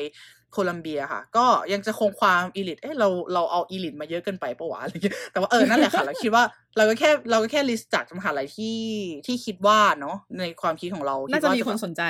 มีคนสนใจเป็นที่สนใจสำหรับคนไทยหลายๆคนอะไรเงี้ยเออแต่ที่อืมที่น่าสนใจของโคลัมเบียเนี่ย เรารู้สึกว่าเอ้ยมันมันแปลกอะแต่ไม่ใช่แปลกในเชิงด้านศิลปะนะ มันแปลกทางด้านแบบ เขาเขาด้วยความที่เขามีความเก่าแก่อยู่แล้วแหละเออเขาก็แบบอืมแต่เขาก็เอาเรื่องอื่นอะเข้ามาผสมในในในงานสถาปัตยกรรมอะมันไม่ใช่แค่เรื่องแบบทางศิลปะอย่างที่บอกอะ มันเป็นเรื่องของอืมความสัมพันธ์ของสถาปัตยกรรม ระหว่างแบบสังคมการเมืองและวัฒนธรรมอะที่แบบแต่ว่าว่าน่าสนใจแล้วสไตล์ของเขาอะโปรเจกต์ต่างๆ คือเขาก็จะเขาจะมีการแบบเหมือนใช้วิธีคิดที่นำหลักปรัชญาต่างๆอะเขาเขาเขามาใส่ในงานนะแบบโอ้โหเออแปลกดีว่ะอืมอะไรอย่างเงี้ยเรารู้สึกแบบเออเออเออน่าสนใจน่าสนใจอย่างเงี้ยแต่ว่า ใครใครที่สนใจทางด้านเนี้ยเขาเขาก็จะสนุกนะ เพราะว่าอย่างอาจารย์เราหลาย ๆ ท่านอะเขาก็จบจากที่นี่อะไรเงี้ยเขาก็จะแบบอืมเราแต่ว่าพอเราฟังเขาพูดล่ะเขาเป็นคนอย่างนั้นจริง ๆ นะ เรารู้สึกแบบเขามีปรัชญาอะไรหลาย ๆ อย่างที่แบบ เอ้ยเหมือนมีความคิดอยู่ในหัวตลอดมันเวมีลาความคิดบางอย่างที่เอ้ยปรัชญาว่ะ หรือมันมีมันมีเรื่องอื่นๆที่นอกจากความสวยงามสถาปัตยกรรมหรือแบบอะไรอย่างนั้นอะเออ มากกว่านั้นอะอืมรู้สึกว่าเออ น่าสนใจนั่นแหละ ดูเท่ดีอะ ตามหลักพอดแคสต์เราคือจะพูดถึงประสบการณ์ของเรา เพราะฉะนั้นเมย์ก็อยากจะขอพูดถึงประสบการณ์ของเมย์แล้วกันสำหรับการเรียนมหาวิทยาลัยที่อเมริกา ก็เอาเอาจริง ๆ คือมันก็จะไม่ได้จริงๆอะมหาลัยเราเราเราแค่รู้สึกว่ามันไม่ได้เป็นมหาลัยที่คนไทยแบบอยู่เมืองไทยหรือว่าคนไทยที่ไม่ได้แบบมาอยู่ที่นี่เขาก็อาจจะไม่ได้รู้มากขนาดนั้นอะแต่ว่ามันก็คือค่อนข้างจะเป็นมหาลัยที่มีชื่อเสียงประมาณหนึ่งถ้าในในอเมริกาอะไรเงี้ยหรือว่าในตัว แคลิฟอร์เนียเองอะไรเงี้ย คือเมย์อย่างที่เคยแนะนำตัวไปคือเมย์เรียนที่อ่า California State Polytechnic University Pomona ค่ะ หรือว่าที่เรียกสั้นๆว่า Cal Poly Pomona จริง ๆ จริง ๆ แล้วอะมหาลัยเมย์มันเคยเป็น มันเคยเป็นเหมือนวิทยาเขตของอีกมหาลัยหนึ่งชื่อ California Polytechnic State University San Luis Obispo นะคะ คือมันมันเคยเป็นอ่าวิทยาเขตของมหาลัยนั้น แต่ทีนี้แบบพอด้วยนานๆไปอะมหาลัยนี้ก็ก็คือเขาก็จะแบบแต่งตั้งตัวเองเป็นมหาวิทยาลัยแยกอีกอันหนึงไปเลยอะไรเงี้ยอืมแม้ว่ามันจะเป็นมหาวิทยาลัยคนละที่กันแต่มันก็จะมีเหมือน เราจะมีความรู้สึกว่าเราจะมี relationship บางอย่างต่อกันตลอดเวลา เพราะว่าจริงๆแล้วอืมหลักการเรียนการสอนน่ะ มีหลักเดียวกัน คือมันเขาก็จะเบมีสเน้นออน ใช่ based on สิ่งเดียวกัน concept เดียวกัน ใช่ คือเขาจะเน้นอืมการปฏิบัติ มากๆก็มาก ๆ เลยอะเออแล้วว่าคือแบบความคือเขาบอกว่าสองที่นี้อะไรเงี้ย ปฏิบัติอะไรเงี้ยแล้วคราวนี้แต่ว่าคือจริง ๆ แล้วอย่างอย่างซานหรือสวิปโปเนี่ยเขาก็อันดับสูงกว่าเราหน่อยก็คือแบบ เราก็จะน้อยกว่าเขาประมาณแบบห้าถึงเจ็ดอันดับอะไรเงี้ยเขาจะเลขตัวเดียวแต่ของเราก็จะอยู่ประมาณแบบสิบสองอะไรเงี้ยของของอเมริกานะคะ แล้วก็นั่นแหละค่ะมันก็คือด้วยความ top ที่ twenty อ่า ก็คือด้วยความที่มันแบบว่า เราต้องปฏิบัติเยอะๆเนาะเราก็จะแบบเออได้ทำอะไรที่เฮ้ยฉันต้องทำอย่างนี้ด้วยเหรอเออแต่ก็แปลกๆดีก็สนุกดีอะไรเงี้ยอย่างเช่นวิชา construction อะอย่างอย่างที่มนบอกว่ามอวลัยลักษณ์เขาเขาทำเขาทำบ้านกันนะเนาะเออมีให้สร้างบ้านจริง ๆ ใช่ ก็คือขึ้นขึ้นนั่งร้านไปสร้างกันแต่ว่าของมีก็มีประมาณนั้นนะแต่ว่าของเราจะสเกลเล็กกว่า คือเป็นแบบเป็นบ้านหมา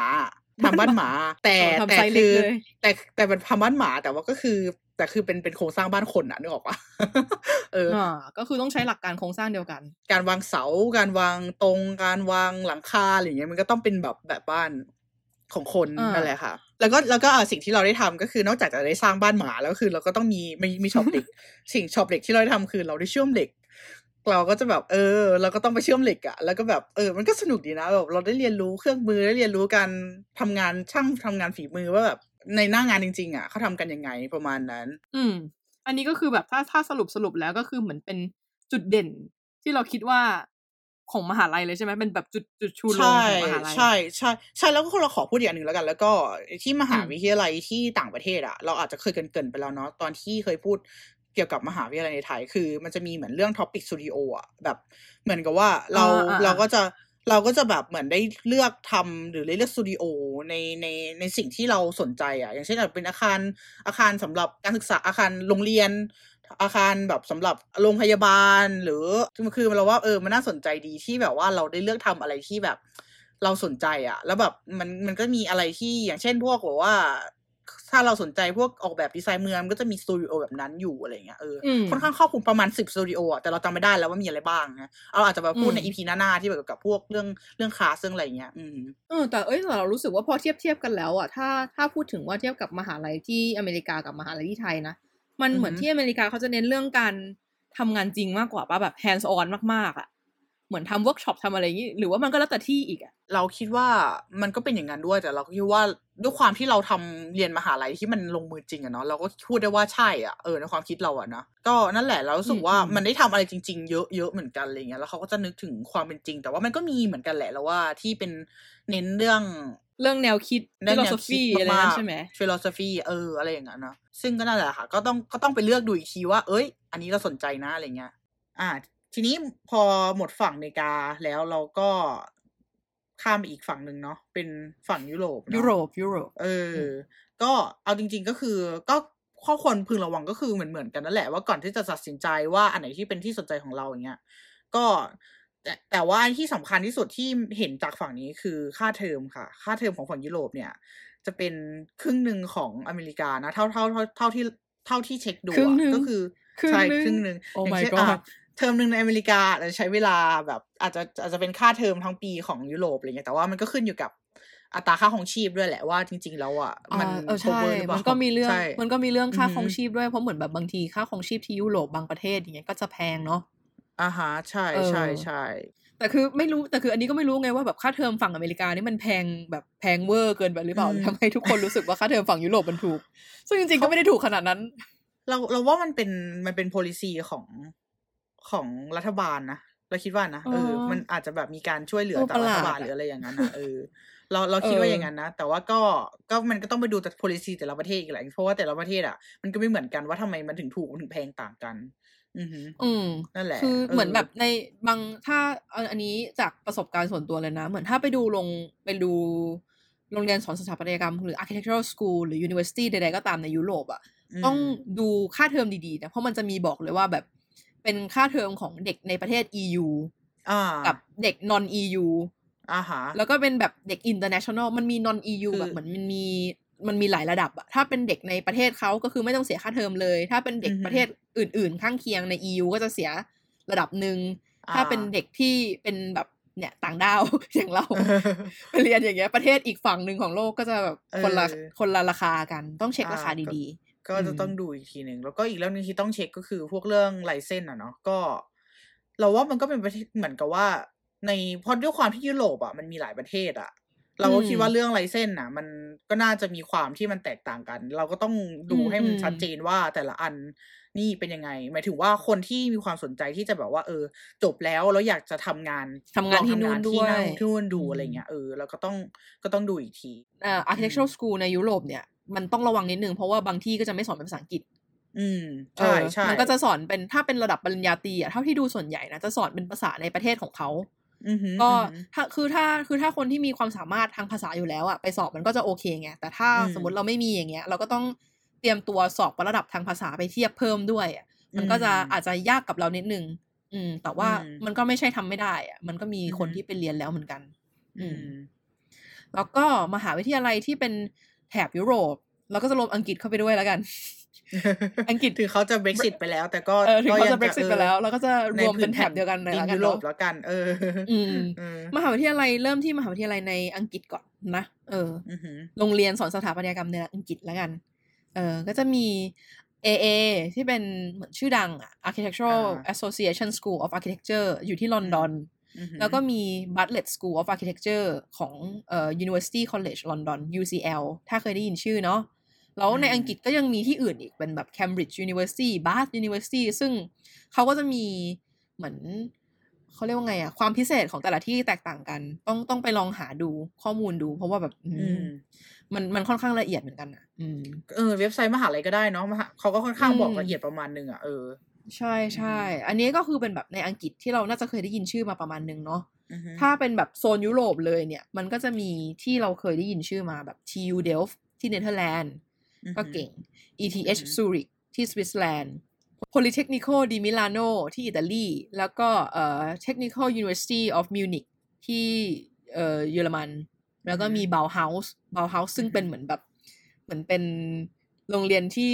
ถ้าเรียนประวัติศาสตร์ศิลปะ หรือประวัติศาสตร์อืสมถาปัตย์อะน่าจะได้เคยอ่าได้ยินชื่อนี้ เออ Bauhaus ใช่ที่เยอรมันเหมือนกัน ถูกอืมถูกอืมคือถ้าถ้าคนที่สนใจไปเรียนอะ ก็อย่างที่บอกก็คือดูเรื่องภาษาดีอือหือๆเออออหือแล้วก็บางบางที่อะเอ่อถ้าเราไม่เก่งภาษาเขาอะก็ดูหลักสูตรปริญญาโทไว้ก็ได้ เพราะว่าหลักสูตรปริญญาโทหลายที่จะมีสอนเป็น international program อืมอืมอืมอืมอืม ก็ส่วนมหาลัยที่น่าสนใจในฝั่งเอเชียเนาะอันนี้ก็คือเป็นใช้ภาษาที่สามแน่นอนแหละในเอเชีย เพราะว่าความหลากหลายอาจจะยกเว้นของภษอาจจะยกเว้นที่สิงคโปร์ที่เดียว แต่ว่าเออที่อื่นอาจเนี่ยจะน่าจะยกเว้นใช้ภาษาที่สามหมดเลยเออใช่ใช่แต่ว่ามันก็เป็นเราคิดว่าก็เป็นภาษาที่สามที่คนไทยเราอะคุ้นคุ้นเคยหรือว่าหลาย ๆ คนคงมีสกิลมาบ้างแล้วแหละที่จะไปเรียนตามในประเทศเหล่านี้อะไรเงี้ยอืมอืมอย่างอ่า architecture school ที่น่าสนใจในเอเชีย ก็จะมีอ่า National University of Singapore ค่ะ แต่ว่าที่น่าสนใจของของมหาลัยเนี้ยเราว่ามันเป็นเพราะว่ามันอยู่ในสิงคโปร์อะแล้วเออจริงด้วยความที่สิงจริงสิงคโปร์อะมันเป็นเมืองที่มีไดนามิกสูงมากเลยนะ มันมีการเปลี่ยนแปลงทางสถาปัตยกรรมสิ่งแวดล้อมเปลี่ยนแปลงเร็วมาก ใช่เขาเปลี่ยนแปลงเร็วมาก แล้วทีนี้มันก็คือเราก็จะได้มีโอกาสเห็นนวัตกรรมอาคารใหม่ๆ การดีไซน์อาคารใหม่ ๆ หรือการเออสร้างเมืองให้น่าอยู่มากขึ้น ให้ร่มรื่นมากขึ้น ให้เหมาะกับไลฟ์สไตล์มากขึ้นแต่เอาจริงๆอะสิคนใช้งานมากขึ้น ใช่สิงคโปร์อะเป็นเมืองที่ร้อนเหมือนเมืองไทยเลยนะ แต่ว่าการด้วยความดีไซน์เมืองของเขาอะ มันทำให้เมืองเขามันมันน่าอยู่แล้วคนออกมาใช้ชีวิตนอกนอกบ้านมากขึ้นเออจริงอะแบบ อีกอย่างที่ดีคือมันมีผลงานการออกแบบของสถาปนิกระดับโลกหลายคนอยู่ที่นั่นนะอ่าฮะถ้าใช่จำไม่ผิดใช่แบบเหแบมือนบงานมีเจ๋งมีแบๆบเนาะผลงานเด่นๆอยู่เยอะมากเลยอะงานจริงๆเยอะแล้วแบบมันมันหวือหวาด้วยอะหลายๆอันเราเห็นแบบหูทำอย่างนี้เลยเหรออะไรอย่างเงี้ยเออใช่แบบก็จะมีความเป็นโห commercialize สูงไงอ่าอ่าอ่าอ่าแต่ก็แต่ก็แต่ก็เราก็คิดว่ามันก็ดึงดูดนะ เพราะว่าจริงเออๆก็ว่าไม่ได้มันก็นะดึงดูดจริงๆเพื่อนจริงๆเราเพื่อนเราหลาย ๆ คนก็ไปเดินดูเมืองเฉยๆก็มีนะแบบไปเที่ยวไปเที่ยวสิงคโปร์เออใช่อะไรอย่างเงี้ยไปเดินดูเมืองเฉยๆอะไปเที่ยวดูสิงคโปร์ด้วยแบบ แบบสไตล์สไตล์สถาปนิก ไม่ได้แวะคาเฟ่นะคะ เดินดูตึก เดินจนจะเป็นลมแต่ก็ยังเงยหน้ามองตึกโอ้โหเจ๋งอะไรอย่างเงี้ยเออเออเราคิดว่าแบบ แค่เราเราเห็นภาพเองเรายังรู้สึกโอ้โหว้าวแบบว่าทำได้ยังไงวะอะไรอย่างเงี้ยเออนั่นแหละค่ะ แล้วก็นั่นแหละ มันก็คือเขาก็จะเน้นการดีไซน์เมืองอะเนาะแบบ เพราะว่าเพราะว่าสิงคโปร์อะมันให้ความสำคัญทางด้านคุณภาพชีวิตในเมืองประมาณหนึ่งอะเราคิดว่า เหมือนสิ่งนี้ก็เลยเหมือนเป็นสิ่งสำคัญของเขาที่จะต้องคำนึงถึงอะอ่าพูดถึงเรื่องคุณภาพของชีวิตของคนในเมือง มันก็จะเป็นรวมไปถึงการออกแบบสิ่งแวดล้อม หรือว่าแลนด์สเคปอืมหรือออกแบบภาพรวมของทั้งเมืองอะไรอย่างเงี้ยให้มันอืมให้มันเหมาะกับการที่จะเป็นเมืองที่น่าอยู่ เท่าที่เราเคยเรียนมานะเขาก็พูดเหมือนประมาณว่าจริง ๆ แล้วมันเกิดจากการผลักดันของรัฐบาลด้วยอะเหมือนแบบรัฐบาลเขาผลักดันให้เป็นเรื่องนี้มากๆ เหมือนการเรียนการสอนของเขาแบบให้เรื่อง sustainable อะไรอย่างเงี้ย เหมือนอ่าฮะเอ่อคนที่ทำงานอะก็เป็นคนชูโรงด้วยส่วนหนึ่งแล้วรัฐบาลเขาก็แบบพร้อมจะผลักไปไปข้างหน้า มันเลยเหมือนแบบไปจับมือไว้แล้วไปด้วยกันอะทุกอย่างมันก็เลยพัฒนาเร็วมาก แล้วก็อืมอ่าอันถัดไปก็เป็นชิงหัว University อยู่ที่จีนค่ะ ถัดไปก็ University of Hong Kong ค่ะที่ฮ่องกงถัดไปก็ University of Tokyo ค่ะที่ญี่ปุ่นเนาะแล้วก็อืมทงกิ University ที่จีนค่ะ แล้วก็มีฮ่องกง Polytechnic University ค่ะ อยู่ที่เอ่ออยู่ที่ฮ่องกงค่ะ ก็จริงอืมๆแล้วส่วนใหญ่เรามหาลัยในเอเชียเนี่ย ส่วนใหญ่แล้วนะค่าเทอมก็จะถูกลงไปอีกจากในโซนยุโรป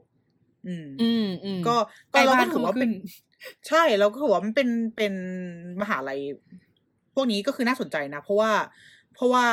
เราไม่ต้องจ่ายค่าเทอมแบบ เยอะขนาดนั้นเหมือนฝั่งยุโรปเหมือนฝั่งอเมริกา แล้วก็อีกอย่างหนึงคือมันใกล้บ้านด้วยนึกออกปะอืมเออ มันใกล้บ้านแล้วก็แบบอืมเวลาที่จะบินไปบินมามันก็จะถูกกว่าอะไรอย่างนี้ แล้วก็เออก็จะถ้าแล้วพูดในมองในแง่เหมือนแบบการเรียนทั้งคอร์สก็อาจจะประหยัดใช่ไปอีกใช่ แล้วก็ในเออเชิง culture อีกเนาะที่แบบที่แบบก็ใกล้ไม่ไกลเคียกังนอะไรมากเงี้ยเออเออมันใกล้เคียงมันก็จะแบบอาจจะไม่ได้มีปัญหาด้านการปรับตัวมากขนาดนั้นนะถ้าเทียบกับฝั่งตะวันตกอะนะเราเราคิดว่ามันก็เป็นมหาลัยที่น่าสนใจแล้วก็เขาก็สร้างผลงานที่โดดเด่นอะไรเงี้ย อืมอืมหลายๆแต่ก็ที่ก็ยากที่มันก็จะไปยากที่ภาษา แต่สำหรับใช่คนก็จะมองเป็นเรื่องง่ายไง เพราะแบบบางคนก็เหมือนพูดภาษาจีนตอนอยู่ที่บ้านอยู่แล้วอะไรอย่างเงี้ยเออหรือว่าเคยเรียนภาษาญี่ปุ่นมาแล้วก็ อืมอืมเราว่าถ้าถ้าถ้าสนใจก็ลองดู ก็ก็เป็นอืมที่ที่น่าสนใจลองพิจารณาเป็นตัวเลือกเป็นตัวเลือกได้ ใช่ เอ่ออืมนั่นแหละค่ะ ก็คือทั้งหมดก็คือเป็นที่เป็นมหาลัยที่อยู่ต่างประเทศที่เราคิดว่ามีความน่าสนใจ เผื่อไว้แบบอยากอยากฟังเฉยๆ หรืออยากเผื่อจะพิจารณาไว้ไปเรียนต่อ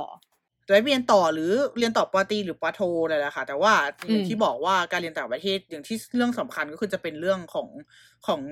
budget เนาะว่าก็ต้องพิจารณาเอาอีกอีกทีหนึ่งว่า เออ ที่ไหนมันเหมาะกับ budget เราอย่างนี้อะไรอย่างเงี้ยเออ คือเหมือนแบบ เคยคุยกับอาจารย์ที่คณะเหมือนกันนะ อาจารย์ก็พูดอือฮึประมาณว่าคุณต้องรู้อะว่าสไตล์ของแต่ละที่อะเป็นประมาณไหน ใช่ใช่เราตอนนั้นเราก็ยังไม่ค่อยเห็นภาพอะจนกระทั่งเนี่ย มานั่งหาข้อมูลเราก็รู้สึกว่า เออ ชัดขึ้น เหมือนแบบบางทีเห็นเห็นเยอะขึ้น แล้วมันก็รู้เรื่องขึ้นเยอะขึ้น ไว้ไว้เพื่อประกอบการตัดสินใจเพราะจริง ๆ ก็จาก EP นี้เนี่ยก็ต้องขอบคุณพี่ๆเพื่อนๆน้องๆทุกมหาลัยที่มาช่วยกันให้ข้อมูลเกี่ยวกับมหาลัยของตัวเองนะ แล้วก็ เอ่อขอโทษจริง ๆ ที่หาข้อมูลจากมหาวิทยาลัยที่น่าสนใจที่อื่นมา พูดเพิ่มไม่ได้ แต่คือเราพูดจริงๆว่ามันเยอะมาก แบบฟังจากเพื่อนพูดเนี่ยโอ้โหรายละเอียดมีปีกย่อยเยอะแยะ พอสมควร แต่เราคิดว่าเท่านี้ก็น่าจะพอให้เห็นภาพปัจจัยในการตัดสินใจคร่าวๆ ซึ่งอันนี้เป็นสิ่งหลักที่เราอยากให้ทุกคนได้รู้เนาะว่าแบบปัจจัยในการตัดสินใจมันจะเป็นอะไรบ้าง แล้วก็จะได้เห็นภาพของมหาวิทยาลัย ในไทยแล้วก็ต่างประเทศคร่าวๆว่ามันจะเป็นประมาณไหน เขาจะโฟกัสอะไรประมาณไหน ถ้าน้องๆที่มาฟังก็คิดว่าน่าจะ เอ่อ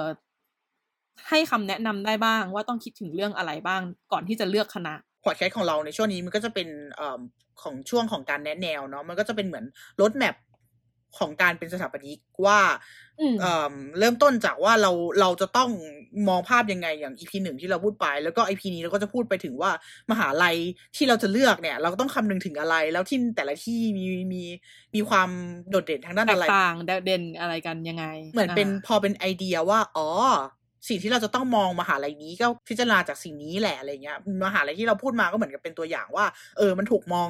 ยังไงมีชื่อเสียงด้านยังไงอะไรอย่างเงี้ยเออแล้วก็อืม EP ต่อต่อๆไปมันก็จะเป็นคลาสเซียนที่จะต้องเรียนในคณะนี้อะหลังจากนั้นก็อาจจะได้แนะนำเรื่องการได้ใบประกอบวิชาชีพทั้งในไทยแล้วก็ต่างประเทศเนาะอืมซึ่งมันก็จะไปเกี่ยวข้องกับการทำงานต่อไปอีกว่า เอาแล้วถ้าจบแล้วไม่อยากทำสถาปนิกแล้วทำอะไร แบบจบสถาปัตย์แล้วทำไงต่อ เออ มันก็เป็นเหมือน roadmap เล็ก ๆ ของเรา เป็น step step step ไปให้ให้น้องๆ หรือว่าหลายๆ คนพอมองภาพออกว่า โอ้ การเป็นสถาปนิกมันก็คือ มันน่าจะเดินเส้นทางแบบนี้แหละ เราเราคิดว่าอืมนะ มันเป็นเส้นทางแบบนี้แหละ มันไม่มี ไม่น่าจะมีแบบเส้นทางอื่นที่แบบให้ไปอะ อย่าเพิ่งเบื่อ content เรื่องเตะแนะแนวกันแล้วกันนะ แต่ถ้าใครเบื่อแล้วก็อดทนรอนิดนึง ยังมี content น่าสนใจหลังจากนี้อีก อยากจะขอฝากเนาะตอนท้ายแล้วกันว่า นักน้องหลายๆคนเนี่ย เวลาที่จะเข้ามหาลัยอะ โดยเฉพาะในสังคมไทยเราอะ มันก็จะมีความให้ความสำคัญทางด้านมหาลัยแหละ เราคิดว่าเออเราก็ไม่เถียงนะว่าด้านนี้มันเป็นมันเป็นสิ่งสำคัญที่เราจะต้องมองอะไรเงี้ย แต่เราแต่เราอืมแต่นอกเหนือจากนั้นอะ เราอยากให้มองถึงเอ่อปัจจัยหลาย ๆ อย่าง หรือแฟกเตอร์ต่าง ๆ ที่ที่เราควรจะพิจารณาก่อนที่เราจะเลือกเข้าไปเรียนในมหาลัยนั้นอะ ว่าว่าสิ่งอืมมหาลัยที่เราจะเข้าไปเรียนอะ มัน มันตรงกับความต้องการของเราหรือเปล่า ตรงกับความสนใจของเราไหมแล้วก็คือเพราะว่าจริงๆแล้วอย่างที่ย้ำๆกันหลายคำหลายครั้งมากเลยนะว่า มหาลัยไหนไม่ว่าในไทยหรือต่างประเทศอะ มันก็จะเรียนคล้ายๆกันอยู่แล้วแหละ ก็คือจะมีเอาไลน์ที่มันเหมือนกันอยู่แล้วแหละว่าเออมันจะเป็นอย่างนี้อย่างนี้นะตามกฎตามข้อบังคับของสภาหรืออะไรก็แล้วแต่อะไรเงี้ยเออแต่ว่ามันก็มันก็เราว่ามันก็เป็นเรื่องจำเป็นเหมือนกันที่เราจะต้อง อาจอาจจะมานั่งคุยกับตัวเองหรือว่ามานั่งสำรวจตัวเองว่า เอ๊ะ เราอยากเป็นสถาปนิกแบบไหนหรือว่าอะไรเงี้ย แต่ว่าหรือว่าใครใครใครยังไม่รู้อะ ก็ไม่เป็นไรก็ไม่เป็นไร ก็คือก็ก็ไปหาคำตอบได้ในมหาลัย คือ เราเชื่อว่าตอนที่เราเข้าไปเรียนมหาลัยอะ เราก็จะได้แบบเขาเรียกอะไรได้แตะทุกทุกด้านของความเป็นสถาปนิกแหละทุกมหาลัยนะเราอืมเราเชื่ออย่างนั้นนะ เพราะว่า เพราะว่าแม้ว่าบางที่มันจะเน้นด้านนี้เป็นเป็นเรื่องเด่นของเขา แต่ว่าคุณก็จะแบบได้ทำสิ่งนั้นเหมือนกัน แต่ว่ามันอาจจะแบบ มากหรือน้อย ก็ขึ้นอยู่กับมหาลัยแต่ละที่สไตล์ของเขาแล้วกันเนาะแต่ว่าเราคือมันก็จะสามารถจากสิ่งที่เราได้ลองทำมัน ก็จะสามารถทำให้เราได้ตัดช้อยหรือหาคำตอบ หรือว่ารู้ความสนใจของตัวเองแล้วว่าเอออันเนี้ยเป็นสิ่งที่เราสนใจ ด้วยความที่สายอาชีพเนี้ยมันมันเป็น มันเป็นสายอาชีพที่เราคิดว่ามันต้องพัฒนาตัวเองตลอดเวลาเนาะคือ เพราะว่าสิ่ง เพราะว่าโลกเรามันหมุนไปทุกวันอะ่ะ มันมีเทคนิคใหม่ๆเกิดขึ้นเรื่อยๆ สภาพสังคมที่เปลี่ยนไป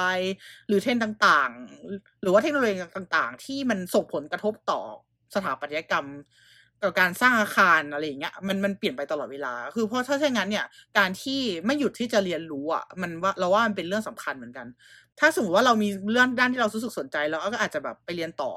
โทหรือว่าหรือว่าอาจจะแบบมีการลงคอร์สออนไลน์ หรือว่าการอ่านหนังสือด้วยยุคสมัยเนี้ยมันมีเข้าถึงเนื้อหาเข้าถึงความรู้ในหลากหลายเส้นทางมากอะไรเงี้ยมันขึ้นอยู่กับอืมเราว่าเราจะ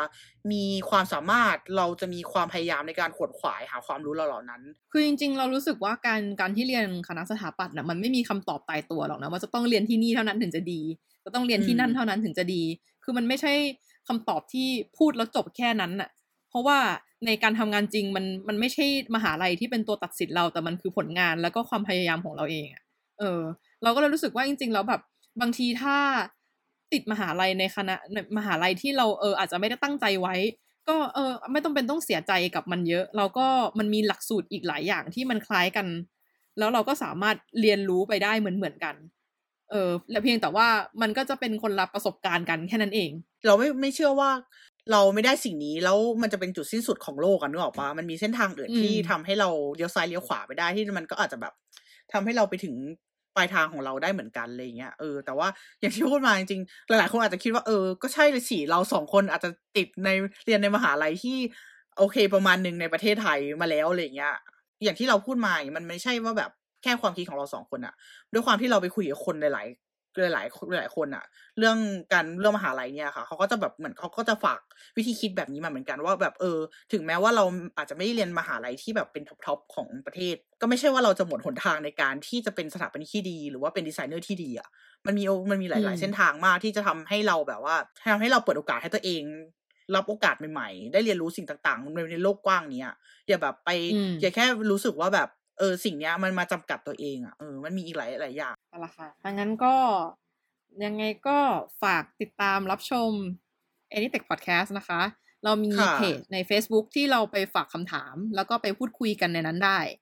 แล้วก็อือหือมีช่อง YouTube Channel เอ่อซึ่งเอ่อเราไปคอมถ้าตามไปคอมเมนต์เนี่ยก็จะพยายามตามอ่านให้ได้มากที่สุดเนาะแล้วนอกจากนั้นยังติดตามพวกเราได้ในอีกโซเชียลมีเดียอันหนึ่งนะคะ เป็น Twitter ค่ะ ชื่อเดียวกันเลย Anitech Podcast ค่ะ แล้วก็ช่องทางการรับฟังก็มี Spotify Apple Podcast แล้วก็ Anchor ค่ะ